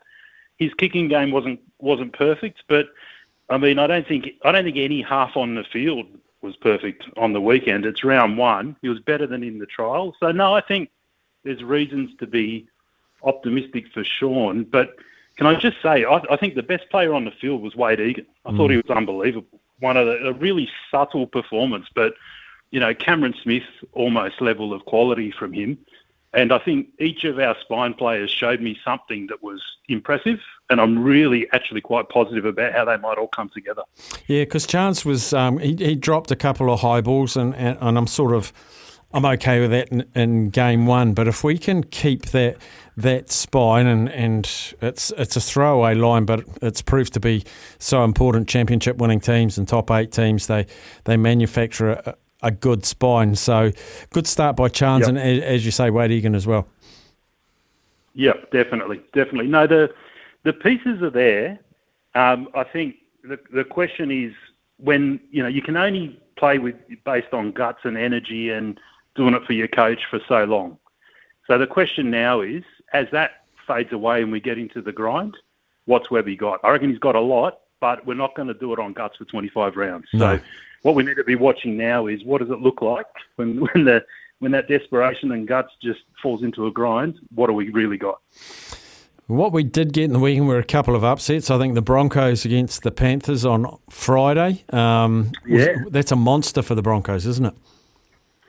It's massive. And if you look at the stats for that game, I, I sort of keep an eye on stats a bit, Staffy, because I'm always trying to look at what are the the things that decide whether you win games or not. And so the Broncos got dominated in possession, they got dominated in run meters, and were pretty much on parity for meters per carry. You should never win a game if that happens. That should you shouldn't win a game if you get dominated in those stats. Hmm. So that tells me that Penrith's machine is badly misfiring. Yeah, the gears aren't clicking because the base was fine. They made the meters, they won possession, all those things that, you know, are the, the bedrock of winning a game. So I think they're missing that hooker and there's something else there where they're just not firing. But they did enough to win that game twice, Penrith, in terms of the fundamental metrics of the game. So I'm certainly not writing them off and I'm not getting carried away with Brisbane. Uh, but an impressive scout for Brisbane this early. It's amazing, actually. I've just clicked on their stats. Penrith were uh, in all of the attack stats were ahead in passing, nine offloads versus four, uh, 486 receipts versus 391. Total passes, they had 80 more passes. Um, Yeah. Kicking, oh, it's forced dropouts. It's everywhere. If, if you showed me those stats and said, without having watched the game, what was the score? I would have said Penrith 30 to 6. Yeah, just alarming. But the Yeah. Dolphins, I watched that game. I thought I'd just click in, watch the Roosters put a number on them, turn it off after 20 minutes. My God, what what an atmosphere! 32,000 at Suncorp Stadium. Old man Wayne in the coach's box doing his uh, grimace the whole 80 minutes. What a fantastic game of league.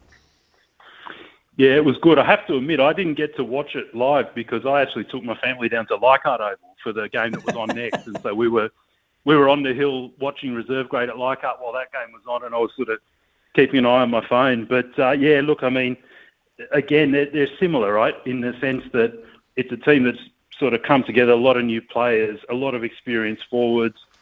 Wayne Bennett's got them gut, playing gutsy, desperate. Um, there's a lot going on there. The question will be, where are they in 10 rounds? When all that's worn off, a couple of injuries to a couple of these veteran forwards, inexperienced players coming through, can they still do that? I, I don't know. I'm not saying no. But um, yeah, it was a great feel-good story to start the round. Yeah, ju- just some of their players, like Jamayne Isaako, just looked re-energised. He, he was fantastic. Um, even even the old blokes, you know, Jesse Bromwich and his brother Kenny Bromwich, they were good. But Felise Kaufusi, for me, was just beast mode. Yeah, he's probably their marquee signing to this point, Staffy, if they've got one. I mean, he's a he's a genuine um, Origin player who can hold down an edge defensively better than anyone, and, and also plays a good role in attack. So, yeah, I mean, he's he's an out and out star, Kafusi. What's going back to the Warriors? Couple of really tough games for them coming up. Um, is there a possibility we could win one of those? Definitely, yeah. I mean, the Roosters lost on the weekend, as you said, and they've got plenty of injury problems. Um, meanwhile, as far as I know so far, we've come out of that game fit and at full strength and with a bit of confidence. So, can we fly over to Sydney and beat the Roosters on their home ground while they're in a dip? Absolutely, we can. No, I, I don't. I don't think. I don't think there's anything about the Roosters on the weekend that made you think they're in a different class right at this minute to us. Um, so yeah, absolutely, we can win. I'm going to be there on the weekend, so we'll see what happens. Oh, we usually win when you go too, don't we? I've got a pretty good record. Yeah, yeah. okay, I'll hold you there. And then the following week, I know we're going a long way ahead, but then up to Townsville to take on the Cowboys. It's a pretty tough start for the Warriors. Um, going to be a wee while till they play back in Auckland. Um, I sort of said a pass mark was one win out of the next two, but I'm starting to think maybe a pass mark's two out of two. We're doing the classic Warriors thing of getting ahead of ourselves a bit here, aren't we? I think, look, I think um, one out of two would be fantastic, really, because we all know the Roosters are and we'll be a good team, and same with the Cowboys. I'm a bit worried about the effect of travel coming to Sydney, going to North Queensland. You know, we might get beat up a bit on the weekend from a Roosters with a point to prove. So, um, yeah, look, I, I, if you offered it to me now, I'd take one out of two quite happily. But it's it's more about you know, do we see that sort of level of guts and determination repeated, but also do we see that transitioning into a, a bit more smart play, you know, better patterns of play. That's what we want to see, and in a way, it doesn't really matter if we do or don't beat the Cowboys. If we can see that progression, it'll point to good things to come. Who are the finally, Fonzie, uh, the the big winners and the big losers from the weekend? Do you think either teams or players? Oh, I think the big winners were the Dragons because they didn't play. Um, I think last time I was on your on your show, I said I was looking at them for the spoon, and with the Dolphins winning, um, the Dragons haven't had to go out and put a performance on yet. But you know, I think yeah, that, I think the Dragons probably stocks raised because we didn't see them play. I don't think they're much of a footy team this year.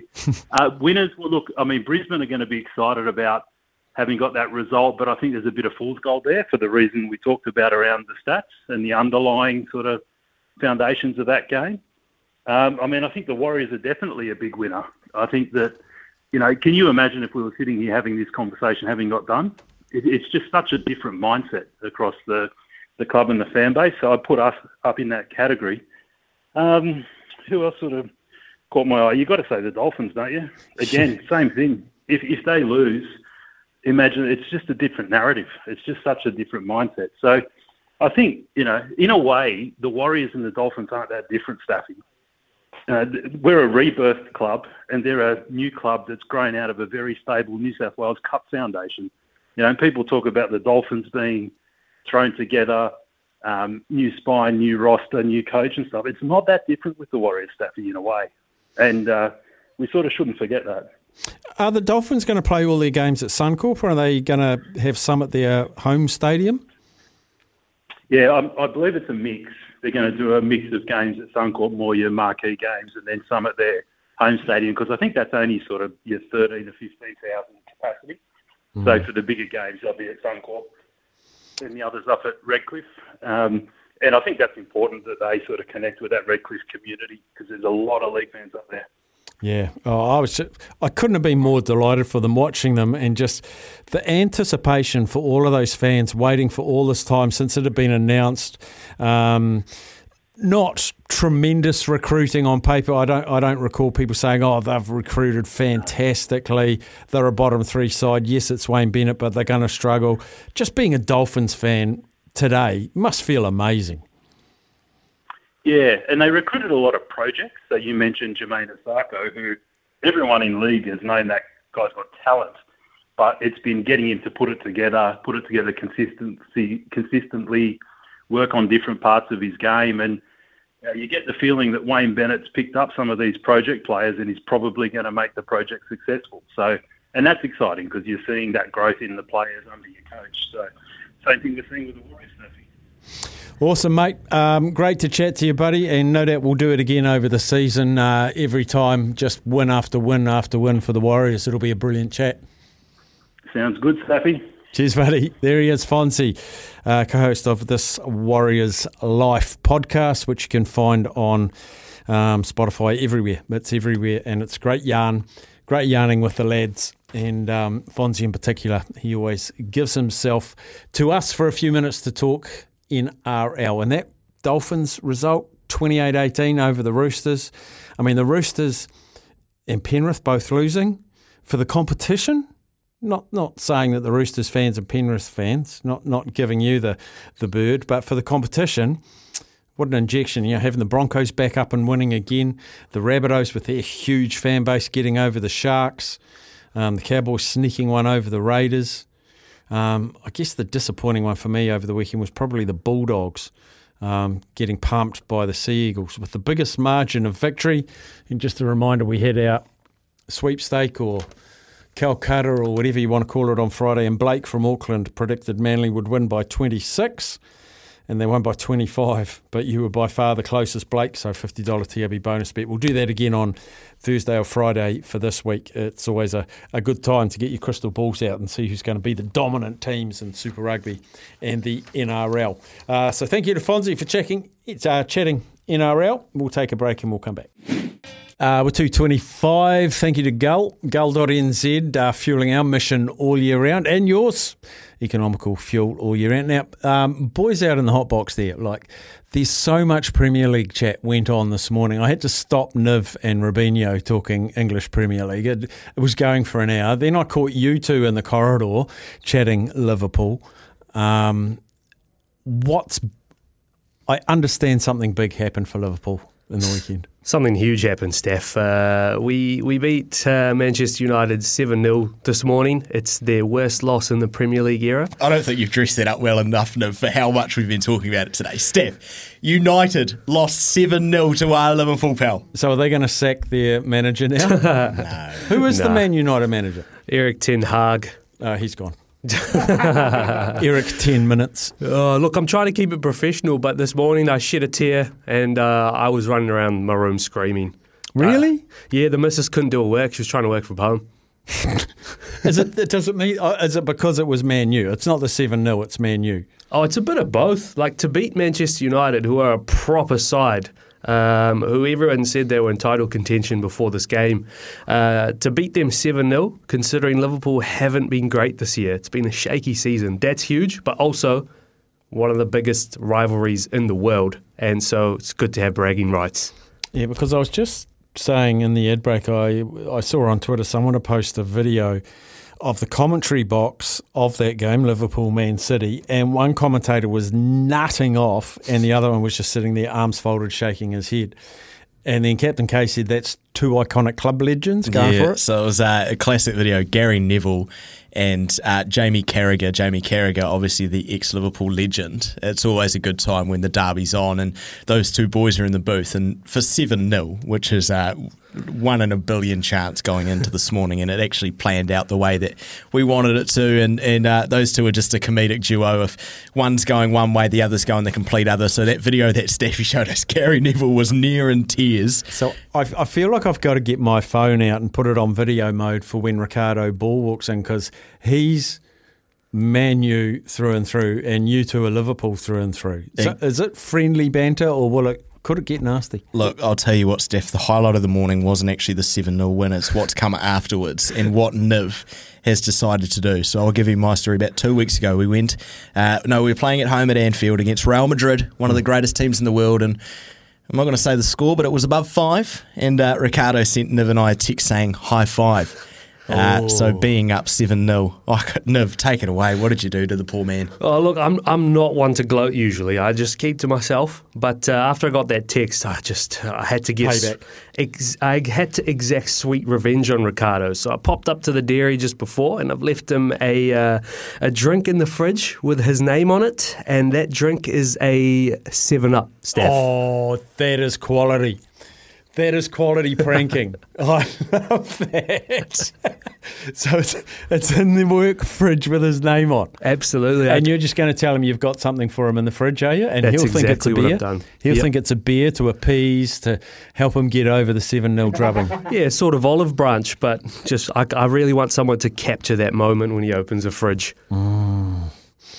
Mm, yes, nice. I like that. Well, I'll, ke- he'll probably come in at about the time we're finishing. I'll get the GoPro ready. We'll stick it in the fridge. Yes, and we'll, we'll put it on our socials if he does. Uh, some texts have come in. Uh, afternoon, Steph. Uh, to Ken. This is the oh, this is the Graham Ken banter. Yep, it's all meant with kindness and good nature. Go well, mate. I'll see you at the final. Oh, so Graham's predicting a Blues Crusaders final.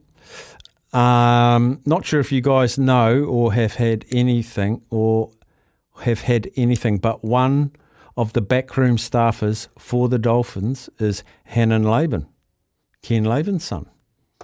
There you go. Um, Sevens is back underway, actually. This is the, what's this? Semi final? Is this the final? Oh, it's the bronze final. Third and fourth playoff in the men's. Uh, Ireland taking on Australia. We'll keep you up to date with those. Uh, the Blues lost the game in difficult conditions. It's not every day you play in 35 degree conditions. Moreover, the Brumbies are a better team than most Kiwis. Some text missing. Hmm, must have been swear words. okay. Uh, the Dolphins look like they played with a real porpoise in life. Rory. Like that. I thought I could take my dog with me to the gym today. It didn't work out. They're coming in from Craig. Steffi, I thought Johnson played okay on the weekend. It was good to see him taking on the line a bit more. Agree. However, it would appear that once again, we only seem to have one genuine kicking option, although Egan does kick occasionally. Expect to see a lot of pressure coming his way if that continues. Uh, Mitch Barnett showed his worth. Ford was very good. Harris was immense. Man, we missed him last year. Uh, Nicoll was solid. Niukore, a little quiet. Bunty added some impact and passing game. And Ale looks promising. Hopefully, he can remain injury free. Pete, love your dissertation. Brad, how are your cup runs going, you Scousers? How are your cup runs going, lads?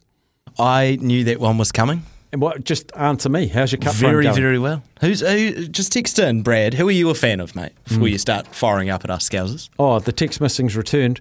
Knowledge them to be. Note aside, I personally believe the scrums are an absolute mess. There's no consistency in terms of officiating the scrum at the moment. As a viewer, it's so frustrating to watch. That's from Junior. Yep, they'll sort them out. They will sort them out. We'll have a break. We've got new sport and weather with Johnny Mac. That's now.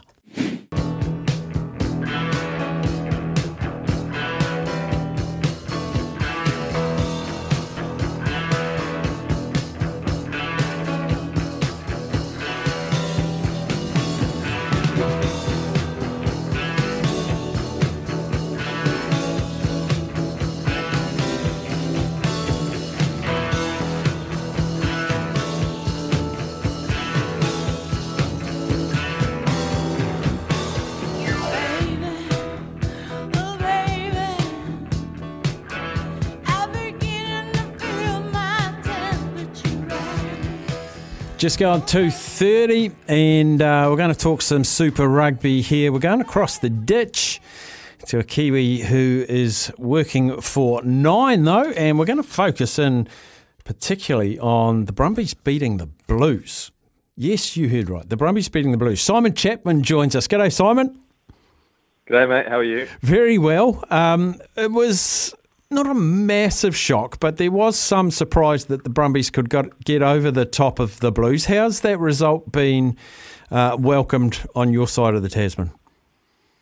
Yeah, it's an interesting one, isn't it? Because I think a lot of people going into that match sort of had it 50-50. Like it could have gone either way, and I think we sort of saw that in the first half where it was just sort of tit for tat, right? Like, you know, the Brumbies scored and then the Blues scored and then the Brumbies scored and then the Blues scored and then the Brumbies scored and that was kind of it, you know. And, that, And then no really one scored. Up the game.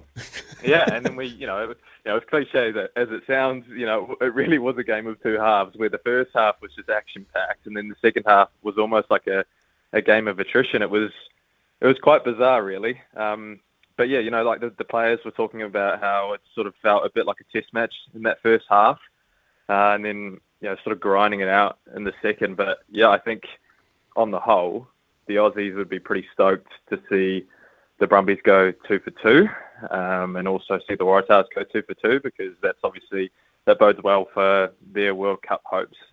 Um, and you know, I guess for the for the health of the sport, it's actually probably a, a good thing to see the Aussies getting up. Yeah, some good performances coming out of the, the Brumbies as well. That loose forward trio, a um, couple of rolling maul tries, which I'm not not a big fan of, but Rob Valetini is just going strength to strength, isn't he? yeah, he's he's just having a enormous, I guess, purple patch at the moment, and you can't really do any any wrong at the moment. The Brumbies just just look so strong, sort of um, in the maul more so than the Blues. The Blues never really got a chance, to be honest. It was any opportunity that the the Brumbies were getting down the other end of the field, they were really able to capitalise, and and the Blues at no point really looked like they were going to score off off driving mauls. Set piece for the um, Brumbies. I always struggle to call them the ACT, but they are the ACT Brumbies. Um, it's always been quite good, but they've look like they've gone next level this year. If they had a change, I don't know whether you know, a change in their coaching setup with their forwards. No, I don't think there's been a massive sort of change. I think it's sort of just a, it's a combination of things, right? I think they've just sort of got a really good group of, of players at the moment. You know, there's some some really big names in there in terms of you know guys who've played for for the Wallabies. You know, you've got obviously Valetini, you got Pete Samu, um, you know Nick Frost in there as well, James Slipper at number one. You know, Tom Wright. There's just a, a lot of really really big names in in that starting lineup. Nick White as well coming off the bench. You know, the bench is super strong. So Noah Lolesio as well. You know, in terms of a side, you know, picking the Brumbies, um, you'd have to say they're probably the, the strongest Aussie side at the moment, and they're probably the one that if, if there is any Aussie side that's going to go all the way in Super Rugby, it's, it's probably going to be them. You mentioned White and Lolesio there. When I saw the team named, I thought, gosh, they've left their best halfback and first five on the bench. Um, but it looks to me like Larkham is going to have like Debreczeni Lonergan as one partnership and White and Lolesio as the other partnership and stick with those two and maybe half a game each.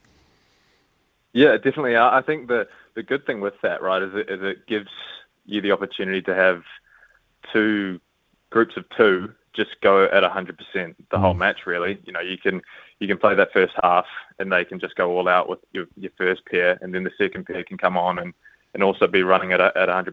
And and especially in the the heat in Melbourne, you know, that was a big thing. So it, it was really important for guys to, to, I guess, maybe not play the whole game and, and just still have that strength coming off the bench. And, and we saw how important that was, um, especially in, in that second half, just when the, the Brumbies were, were defending really well. And I think they just sort of made the most of it. If anything, it was it was a flawed performance from the Blues. They just weren't able to maximise on opportunities when they had them. Just made too many mistakes, and, and especially at the start there, it sort of set the tone when they had that those two yellow cards.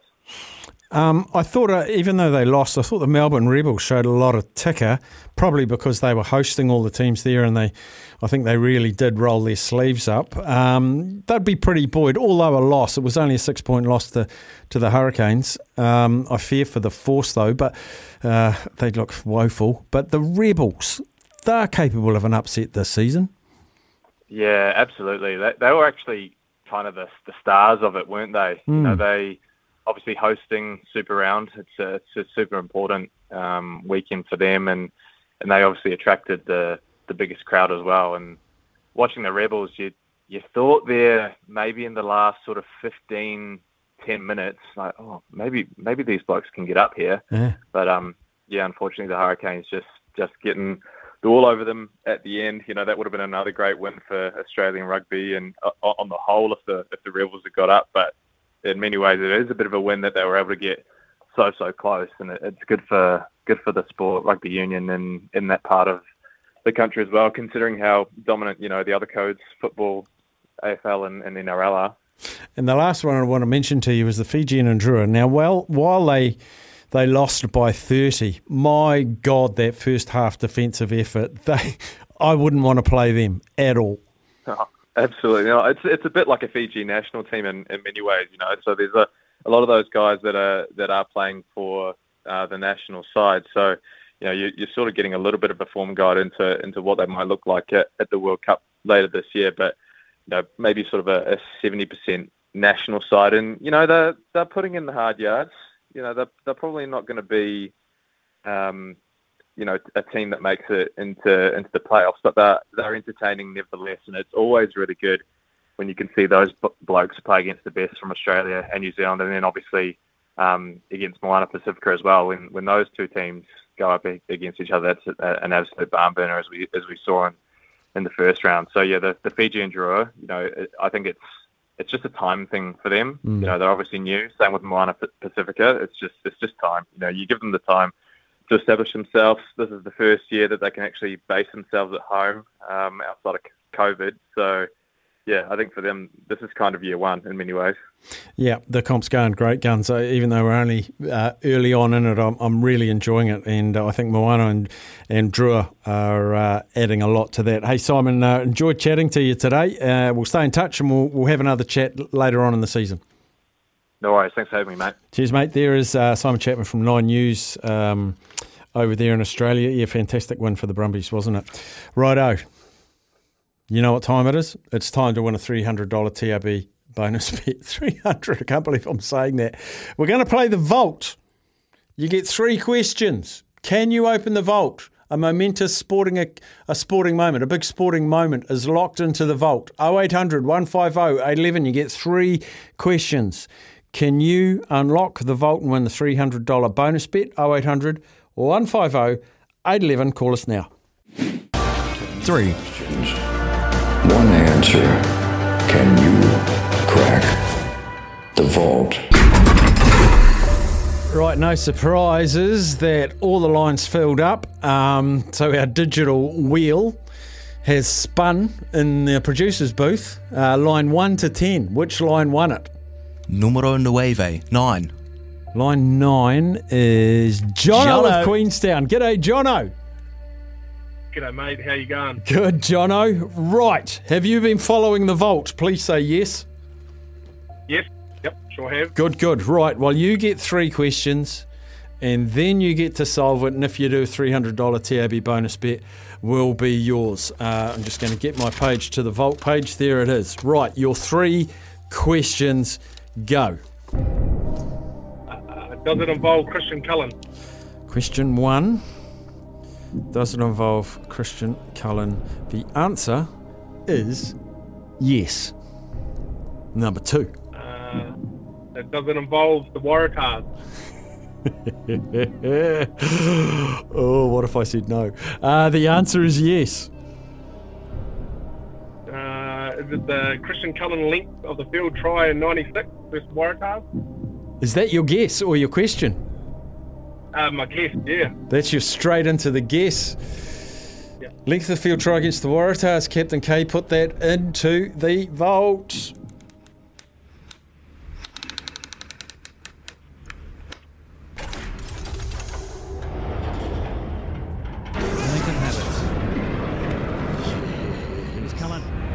Here. He's through. What a bust here by Christian Cullen. Plenty of support, and what a dummy! Absolutely magnificent. Left of the field stop. What a touch. Sensational individual performance. You won't see better than that. Well done, champion Jono. You knew. You knew. Outstanding. $300 worth of TAB bonus bets coming towards you, champion. Outstanding. Thank you very much. Good man, Jono. Good man. There we go. It took a few days. It took 100, 150, 200, 250, 300. We're on the fifth day. The length of the field try. Have you ever seen the try, Captain K? Have you ever seen that try? Embarrassingly, no. Right. I haven't. I didn't know the moment, so just out there poorly in the TAB. I was only here for the last two days. Oh, true. So I'm not responsible for the True, true. 300 build up. But no, I definitely got to go look at it. The uh, the commentary definitely gave me a little reminder that I might have seen it before, but I'm going to go have to re-jog the memory. Yeah, the interesting story behind that is at halftime, the Hurricanes were down by 25 or 30 to the Waratahs. And apparently, coach said to Cullen, only you can get us out of this. Go do your thing. And he did that. Christian Cullen, greatest All Black ever. Different gravy. Uh, in my humble opinion. In my humble opinion. Just, can you play that try again? Can you play it again, Captain K? Wellington have it. Here's Cullen. Bit of room here. He's through. What a bust here by Christian Cullen. Plenty of support, and what a dummy! Absolutely magnificent. Length of the field stuff. What a touch. Sensational individual performance. You won't see better than that. Chris Handy on the sideline there. Go, you good thing, go. Buddha was his nickname, Chris Handy. Uh, and um, Gordon Bray was the lead caller there. Gordon Bray and Chris Handy on the sideline. There you go. There you go. Uh, we will have another vault for you uh, tomorrow. Should we get Niv to pick our sporting moment to put in the vault? I think so. I'm just thinking it's probably going to be only Liverpool. No, no, no. We'll stay clear. We'll stay clear. Niv's got a few good ones up his sleeve, actually. So Yeah. great idea. So I was going to say it'll either be Liverpool or something NBA. Uh, surprise us, Niv, with your sporting vault moment. And so we'll have a new vault for you tomorrow. I'll give you a sevens update. It looks like the women's sevens are about to take the field, uh, taking on Australia in this final at Vancouver, the two definite form teams of the women's sevens circuit. They're about to get underway. We'll come back after a break just kicked off in the final of the Vancouver Sevens. It's been going 20 seconds. Uh, New Zealand against Australia. Australia getting a uh, an early penalty, and of course they're running it from inside their own territory, and uh, looked like they're about to nearly make a breakthrough, but they've knocked it on. So it'll be a scrum feed to New Zealand. Uh, be amazing if they could win this. Some of the stars in this side, like um, I've watched the last few weeks. Shiray Kaka, who's really struggled to get a, a starting spot and a, and a permanent spot in the top squad. Um, she's an absolute game breaker. Amazing feat. Uh, Jazz Hotham, Jazz Felix Hotham, uh, one of the youngsters, and um, Miller, the, the younger Miller from uh, Canterbury, is fantastic as well. And Kelly Brazier bringing up her 200th game earlier in this tournament has been going great guns. And Tyla Nathan Wong bringing up her 50th tournament, which is pretty incredible as well. They just, some of the youngsters, Jorja Miller, who's a regular starter now and an absolute game breaker, and just complements the likes of um, Stacey Waaka and Michaela Blyde out on the wings. They've got the powerful youngsters up the middle, the absolute rapid pace out wide as well. Um, it's, it's a wonderful team to watch. Uh, five and a half minutes to go. New Zealand hot on attack. Still, still no score. Um, we've got 30 seconds before the news. Hopefully, I can tell you that there's going to be a score. Sarah Hirini's been scoring tries for fun this tournament. She's normally a, a provider and plays up the guts, but she's had a couple of runaway tries in this tournament so far. There's New Zealand trying to manufacture the first try of this tournament. Michaela Blyde hot stepping. How long have I got? 20 seconds to go, and they've knocked it on. It's going to be a scrum to Australia. So a very tense, low scoring affair. Nil all. 10 seconds to go. We'll go to Johnny Mack with the news coming up to 3 o'clock. We're going to have lots for you golf and track and field after this.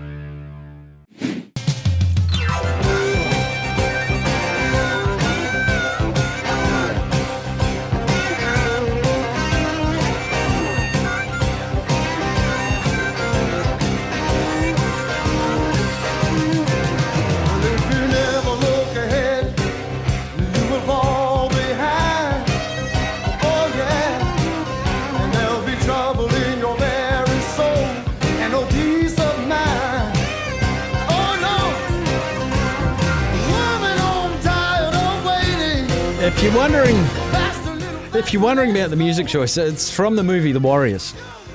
The movie The Warriors, because we're celebrating the Warriors win. Uh, Sarah Hirini scored under the posts for New Zealand, converted 7 0, and Australia have just struck back, uh, try under the posts.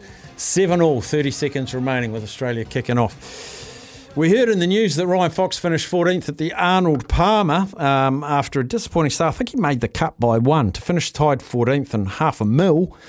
Not a bad weekend's work for Ryan Fox. Also, a pretty good weekend's work for our next guest, Ben Campbell, who finished uh, second at the New Zealand Open. Ben joins us now. G'day, buddy. How are you getting on? Good, mate. How are you getting on? That's. Uh, I know it's not first. I know it's not first, but your reaction to finish finishing second at, at a at a big tournament, the biggest one in New Zealand, New Zealand Open. Yeah, it's always great to sort of play in your backyard, and obviously a member at Millbrook, and um, yeah, it's, it's special playing in front of you know family and friends, and um, and the support from all the locals there. So um, yeah, it was great to you know have a charge on the on that last nine holes and, and get in con- contention, and um, and especially in front of in front of everyone, which was uh, which was always nice. Heck of a display by you with 68, 67, 68, 66. Do you just go out and shoot 60s at Millbrook for fun, even when you're just playing on your own? Yeah, well, sort of, it is nice that you know playing on your home course like that. And I made the turn. I said to Mike, "Well, I've shot, I've shot eight on the back nine before, so I said let's try and do that." And um, and you know, I, I shouldn't be too far off. But yeah, Jonesy, Jonesy was just a bit too good on his day. How much of a confidence slash comfort is it to be playing on your home track, knowing that most of these other guys are still learning a little bit as they go round? Yeah, it- it definitely is a help. Um, I think like the one thing I, I sort of didn't putt that great for the first sort of three days. Um, yeah, and I think that might have been a little bit to do with it as well. I, you know, normally the greens are a little bit slower, and and I was just sort of under reading them. Um, so yeah, it's, it's one of those things. It's always nice sort of playing on your home course. You know to miss it, and and that's I think you know on that you know the last nine holes and things like that. I was just quite comfortable out there. Um, you know, and and that's just from playing it more. So uh, yeah, it definitely is an advantage. So um, yeah, I'm looking forward to the next few years having the Open there. Yeah, and like um, we've spoken to you a couple of times on the show, and you've had your battles with fitness and, and health and all that sort of thing. Are, are you back to a hundy now and ready to, to take on the world of golf again? Yeah, no, it's, it's body's feeling really good. So um, got a good team down here that looked after me, and um, yeah, this this year up in Asia is, is really exciting. Um, you know, there's they've, they've given a couple more spots to LIV um, and that. So yeah, you know, LIV's been a big sort of help for the Asian tour, and, and we're playing for a lot more money this year up there. And um, yeah, the schedule looks really good. We, you know, I think we've got 25 events this year, um, and sort of minimum purses uh, 750 US. So you know, most of the purses we're playing for now are about two million. So it's it's great to sort of have the Asian tour back how it was when I first sort of started up there. So, what does your next month or so look like? How many tournaments you got in the next four to six weeks? Um, I've got three in a row now, so yeah, four including last week. So I fly tonight up to Thailand, um, and we've got an event there this starting on Thursday, and then I'm off to India the following week, and then back to Hong Kong. Um, and Hong Kong's just been given, I think, three or four open spots, so um, for the Open Championship. So that'll be um, be great. So it's definitely one I'm sort of trying to target. You know, the Hong Kong there would be great to get back to the Open again. How does your game stack stack up on the on the Asian tour? Yeah, I'm probably quite suited to the Asian tour. You know, like I don't obviously hit the ball as far as some of the guys, and I'm probably you know driving distance probably pretty average. Um, but I think you know my strength definitely my iron play. So we sort of you know the courses are normally a little bit tighter up in Asia off the tee, um, and then yeah, and, and sort of can be quite tricky, sort of coming into the greens and things like that. So yeah, I think for me Asia's a really good fit. So, what what do you what do you feel like is the most important part of your game on the Asian tour. Is, is it your short game? Yeah, definitely. I think for me, the the goal this year is just to try and improve my putting stats a little bit and get get just a little bit more consistent with the putter. Um, you know, in the past, I've, I've normally hit the ball really well, um, tee to green, and that's sort of normally my strength. So, yeah, definitely up there. It's just getting used to the grass as well. It's it's a lot grainier up there, and it's, it's sort of for people that you know haven't played a lot of golf on like gra- really grainy grass. You, you do actually have to. I had to change my chipping technique and a few things like that when I first went up there. So there's actually yeah a little bit more to it the, on that side of things, and and sometimes you know it just means you prep getting there a little bit earlier than you normally would just to sort of get used to that and and uh, and learn to read the greens with with how the grain's taking and things like that. So you're coming off a you know a great result at New Zealand, uh, New Zealand Open second equal. You were 13th in Qatar. Do you feel like you're ready to to make an assault? I know you don't have podiums in, in golf, but do, do you feel like you're in a space now where you can consistently get some top 10 finishes? Yeah, definitely. I'm really happy sort of with how my swings um, come back after the injury. Um, yeah, and I probably feel like I'm swinging it probably the best I re- really ever have. Um, sort of managing to, because I'm not the longest hitter, I, I sort of need to have to be able to shape the ball, you know, left and right, fade and draw it um, to sort of get out a few flags and things like that. And yeah, definitely, um, I've been doing some work with Marcus Wheelhouse. Wheelhouse. Um, so he's been a big help, um, who, who obviously coaches Foxy as well. And um, yeah, really happy with sort of how the swing's all feeling, and um, yeah, feel like I'm in a good spot for the you know a big year ahead. Talking to Ben Campbell on the back of his uh, second placing at the New Zealand Open. Uh, finally, Ben, you play a few sort of pro ams. What's the one thing that amateur golfers get wrong that you can help us with?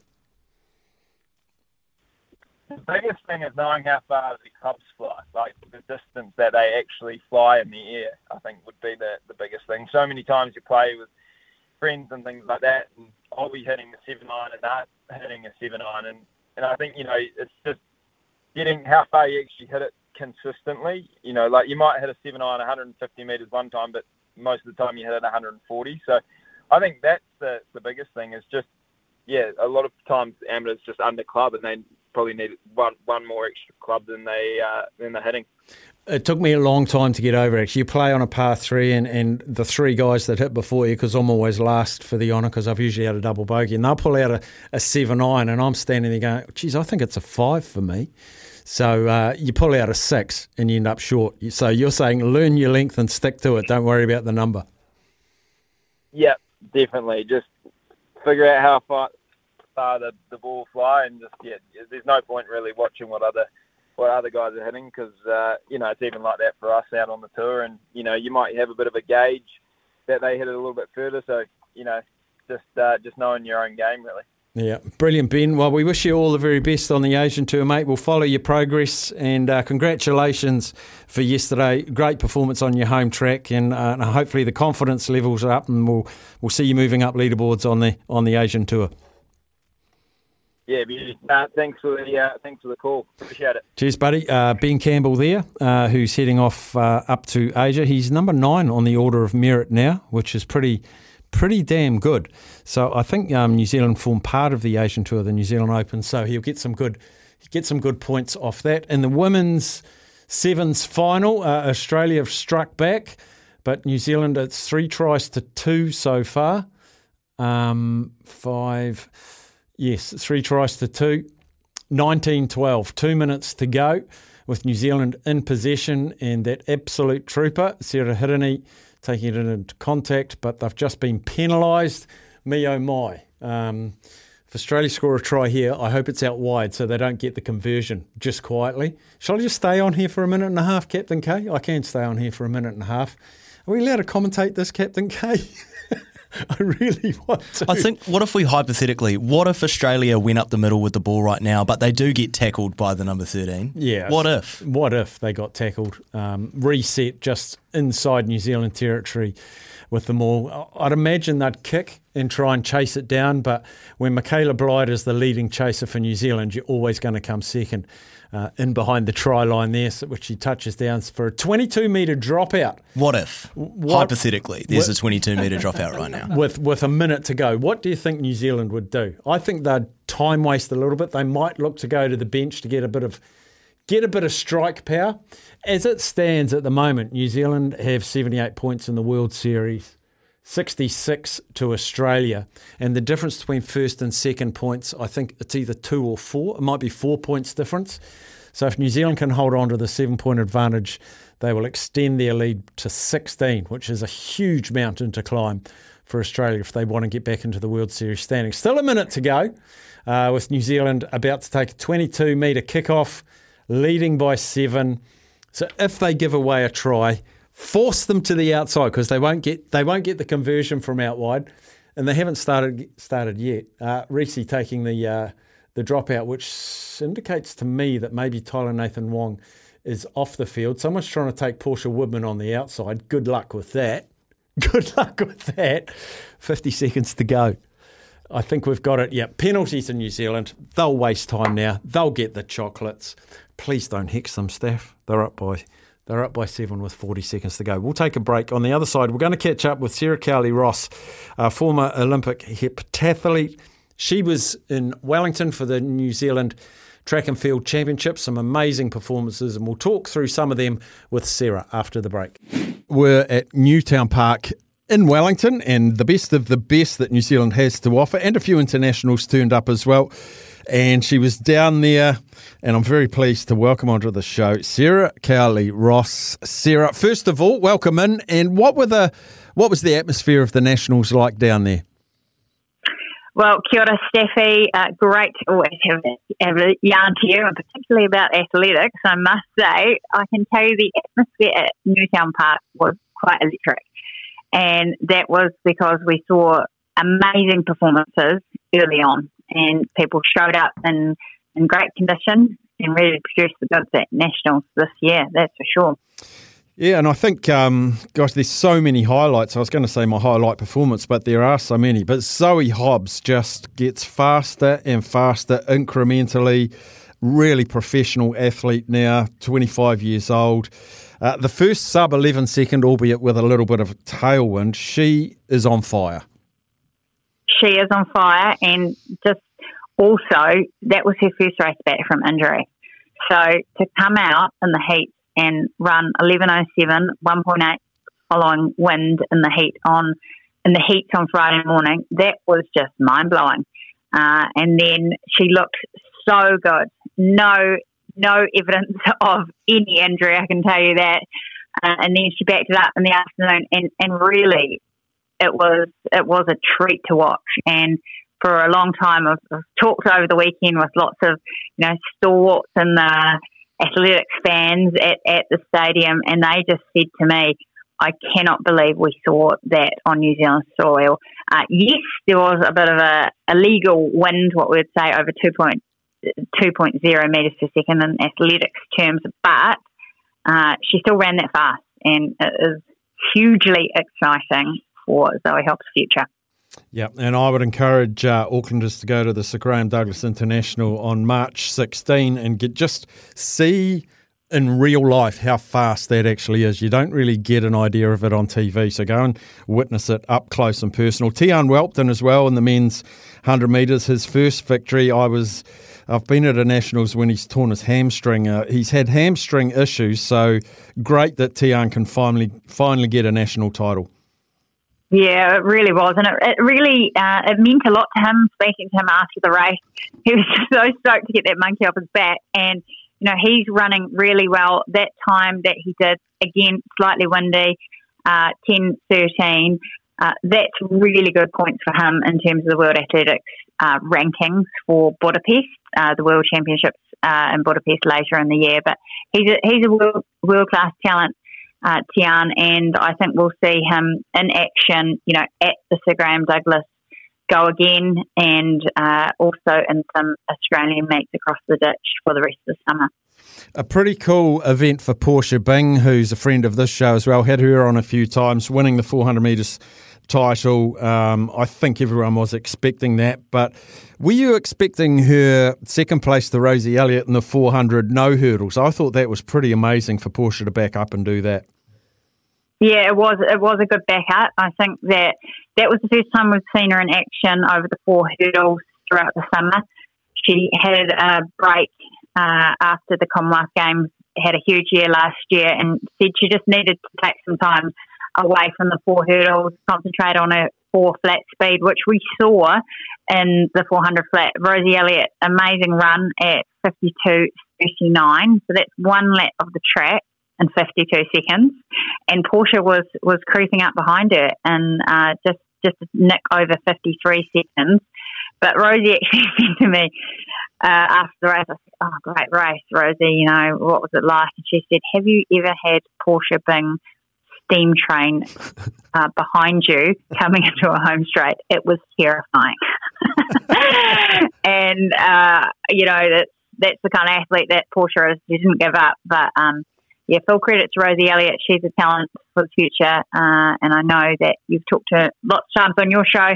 Um, but I'm looking forward to seeing what she can do over the next few weeks with uh, with some quicker girls, some Aussie girls to really challenge her. Um, just before we leave sprinting, actually, I, I just wanted to mention um, Adira Collette and Shael Collette, a couple of youngsters uh, in the under 20s or under 18s, even, I think. Um, they're pretty rapid for 100 metre runners already. They are very rapid. And they are lovely uh, young women, actually. I enjoyed uh, talking to them over the weekend. 1161, tied for in the under 18s 100 metre final. And it was quite cool because Shayal has had the the upper hand, I guess, all season of the, of the twins. And then Indira got this amazing start, and it looks like hers for the taking till 90 metres. And then Shayal just crept up, lunged for the line, and dead heat. Uh, so separated by the thousandth, uh, and some really exciting prospects out of the Manawatu, the mighty Manawatu Staffy. Uh, Whanganui and coached by George McConaughey. He's doing great things. Another one of his athletes, Angus Liver, uh, a junior, he, I would say he was an, an exciting talent to watch as well. 21 3 as a junior and really looks like looks like the goods for the future. A real character of uh, New Zealand athletics is Sam Tanner, who I mentioned on the show about about a month ago. I had him on, and I said uh, he'd been described to me as a surfer and a musician who's quite good at running, and he tended to he tended to agree with that. He made the rest of that field look second rate in the fifteen hundred metres. How how exciting a prospect is Sam Tanner? Oh, Sam Tanner, like you say, is a breath of fresh air, first of all.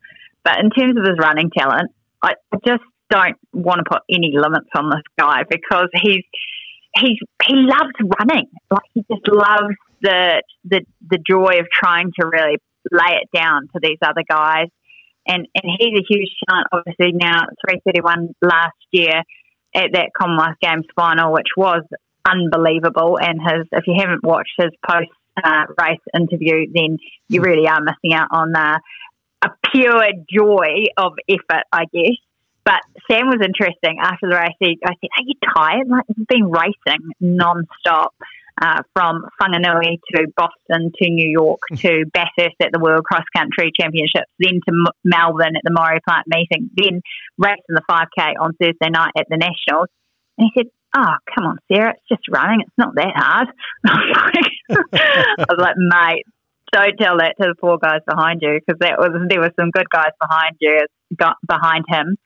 Uh, but he wanted to hit the bell and basically do a 400 uh, split of under 50 seconds.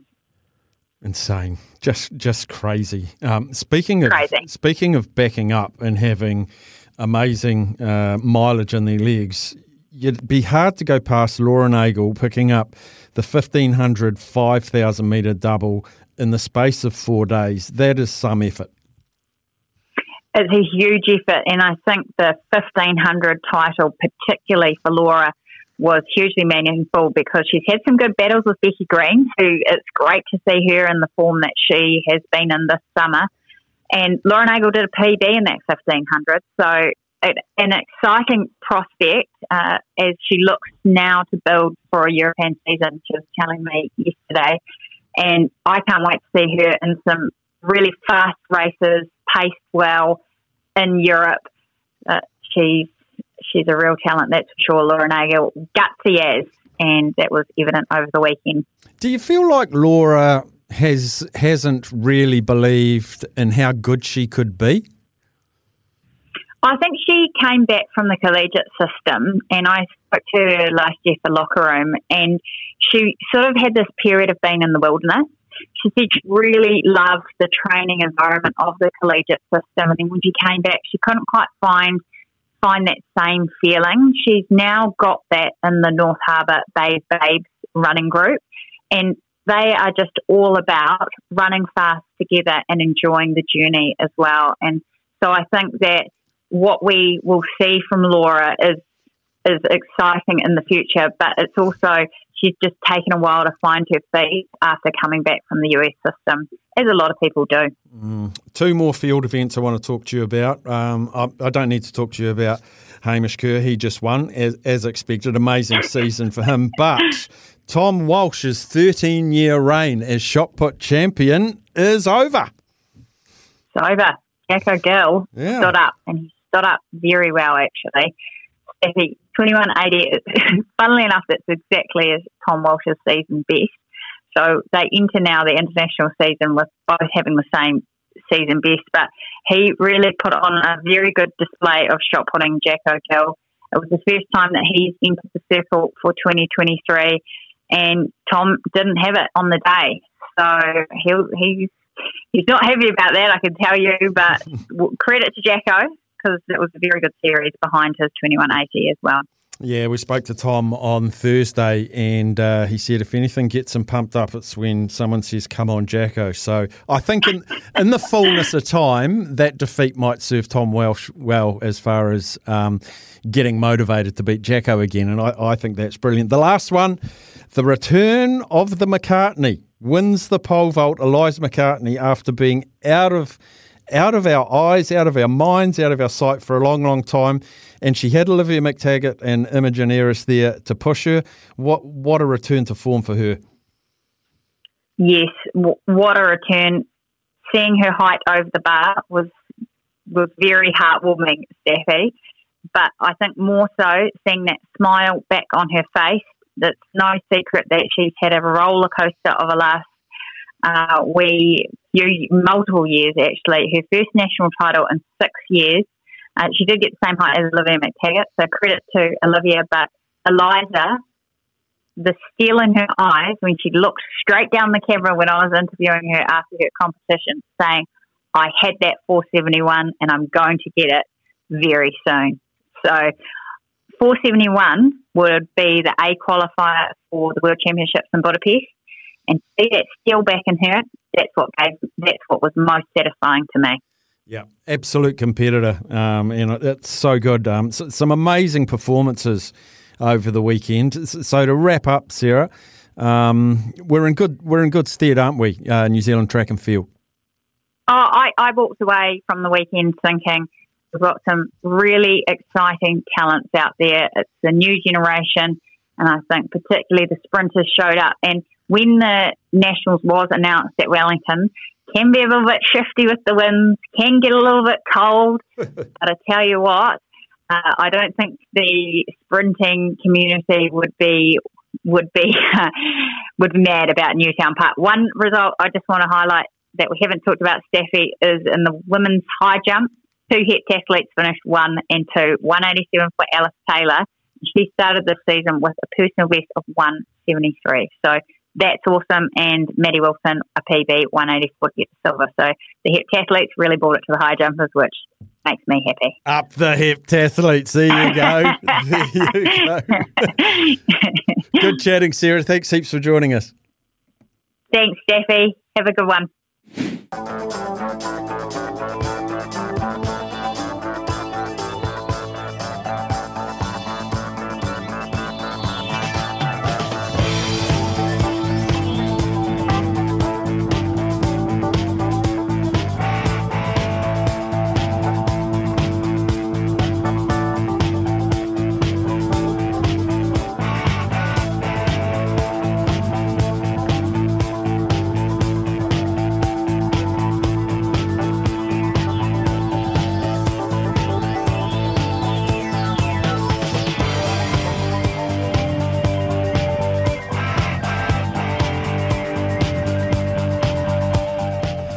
Fantastic win, uh, fantastic chat actually. First and foremost with Sarah Cowley-Ross. I would encourage people. I went out to the Sir Graeme Douglas uh, track meet in Aus- in Auckland last year, and all going to plan. Although I'm just thinking, I don't know if I'm here when it's on. I hope I am.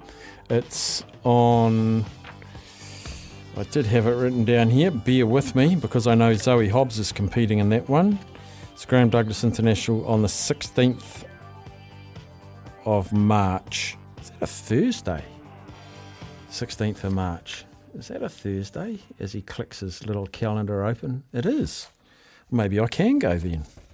Maybe I can go. Is it the 16th? I thought it was a weekend, a two day or a weekend. Anyway, if it's a Thursday, I'll go. I will definitely go.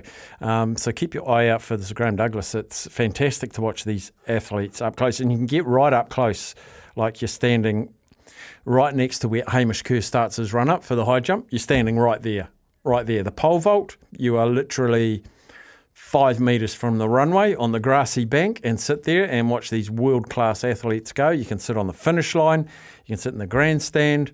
It's a fantastic way to watch. Um, fantastic way to watch. Great win for the New Zealand women's sevens in Vancouver. Um, Sarah Hirini won player of the final, which is just brilliant and richly deserved. She had a fantastic tournament, actually. 1912, they won the final. The men's final, the second half's just kicked off. It's 14 all. Argentina against France. And I tell you what, Argentina scored on the stroke of half time, right in the corner.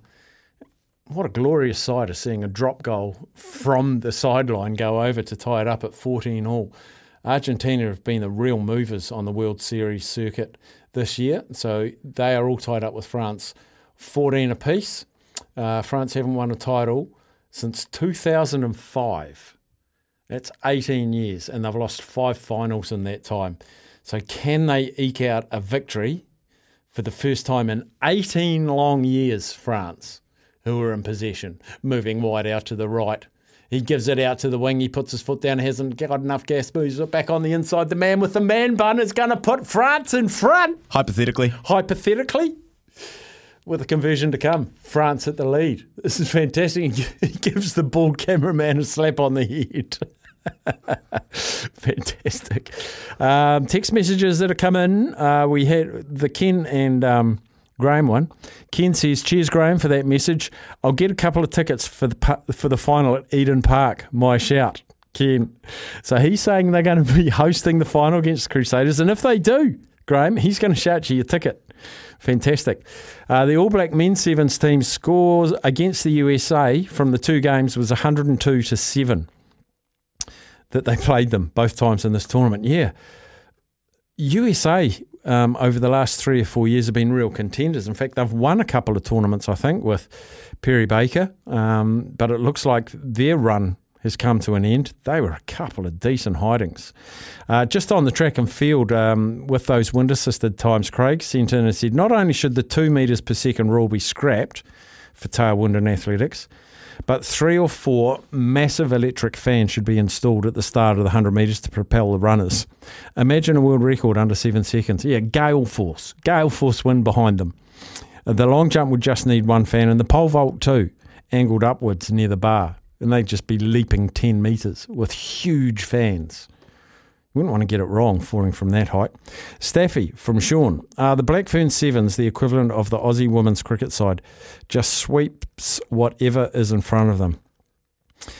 They are phenomenal to watch, and um, I actually just tweeted out. I never get sick of watching them. They are, they are just phenomenal at what they do, and they work so hard.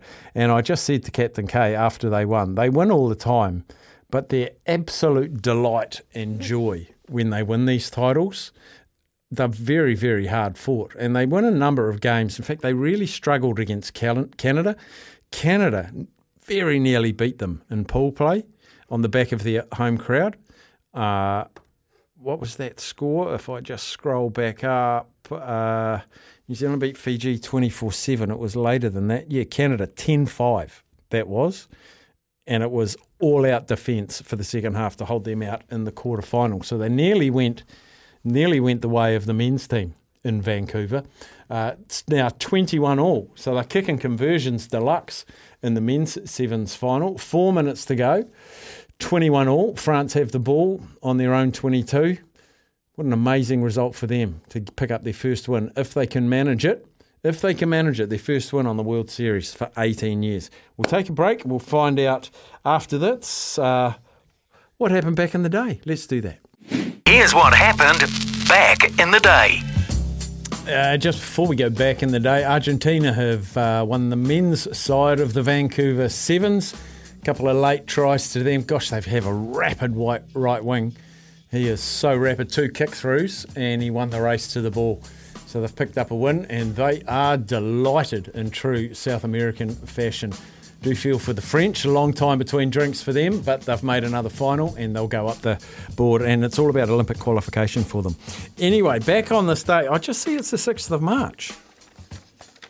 7th of March is my sister's birthday, so she'll be in our famous birthdays tomorrow.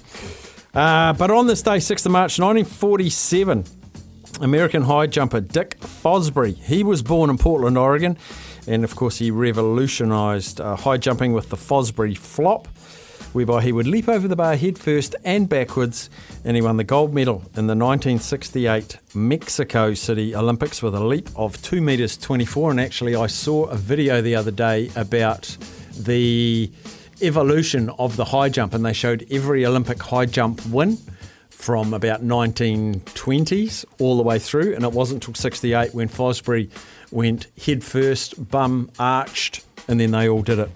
What a visionary. Uh, 1974, Australian Chappell Brothers created history on the final day of the first test against New Zealand in Wellington, and they became the first cricketing brothers to score centuries in each innings of the same test. Ian scored 145 and 121, and brother Greg scored 247 not out and 133. And on this day in 1985, Mike Tyson began his professional boxing career with a first round knockout of Hector Mercedes in Albany, New York. And by the end of 2004, his record stood at 50 wins with 44 KOs, 5 losses, and 2 non- no contests. Uh, the no contests came when Orlin Norris was knocked down after the bell and injured his knee, and when Tyson tested positive for marijuana after a second round TKO of Andrew Golota. Birthdays today. Born in 1900, Robert Lefty Grove, Hall of Fame pitcher from the Major League Baseball, turning 60 today. British golfer Alison Nichols. Welsh rugby centre Alan Bateman turning 57. NBA legend Shaquille O'Neal turns 41. Uh, sorry, turns 50. Turning 41 today. Former All Black Jimmy Cowan. Jimmy Cowan's birthday today. Happy birthday, Jimmy. And on this day in 1985, Beverly Hills Cop topped the box office, and REO Speedwagon had the number one song.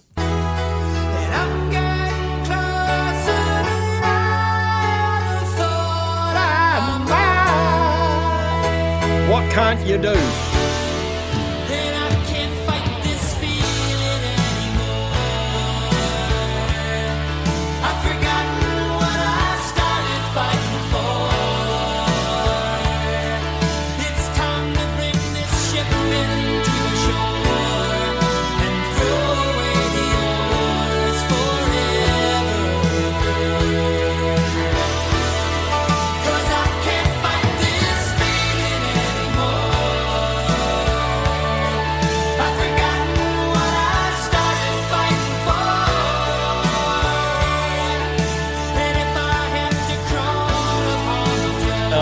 80s. The 80s music. You can't fight it. My time. You're an old soul, Kiers. You'd like the 80s. and I I'd- genuinely love 80s music. So Actually, you were listening to Funky Fridays um, that Niv put a, together a great music package for us on Friday. And you, you hadn't heard a few of them, but you were converted to it. I was slapping the hand. Thunder All- Thumbs yeah, Johnson. Yeah, yeah, yeah, all Uh, weekend long. And you horrendously admitted to me you've only ever been to one concert. Yes, yes. I've only been to like for, for an artist or a band. I've only been to one concert. And it who was it? It was the Weeknd in uh, Which weekend? 2017. It was actually a midweek, by the way. It was a Wednesday or something like that. But You watched uh, the Weeknd on a Wednesday. Yeah, I watched the Weeknd on a weeknight. Uh, so that was good. But Should no, I'm definitely should open. we, ha- should we play Weeknd music tomorrow? Like your favourite of all time Weeknd? okay, we The- could do that. The artist. We could do that. I'm happy for that. I'll put together some uh, some little chop ups. I'm taking DJ Niv's job, but Maybe we should get the listeners to text in like music themes for the show, like Let's in and it. out of news and in and out of ad breaks, and and listeners can sort of text in. Tomorrow's taken; it's the weekend tomorrow, but maybe we should do that each day and just say pick us your theme tomorrow, or pick us a band. It might be the Eagles, it might be Pat Benatar, it might wow. It might be Marky Mark and the Funky Bunch. which- never again, Never Staffy. He's there got- was one good song. one song. We pushed ourselves through the eight more. I know.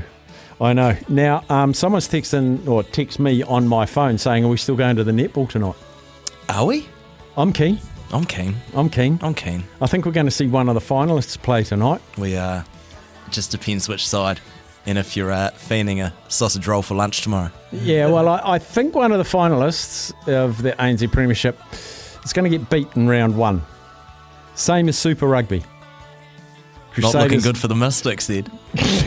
that was a hell of a win. Is that all they've got? You know, is it all downhill from here? I don't know, mate. Yeah, so we'll go to the netball and report back. Um, perhaps because we're not working, we're just going to be fat. We can have chips and hot dogs and candy floss.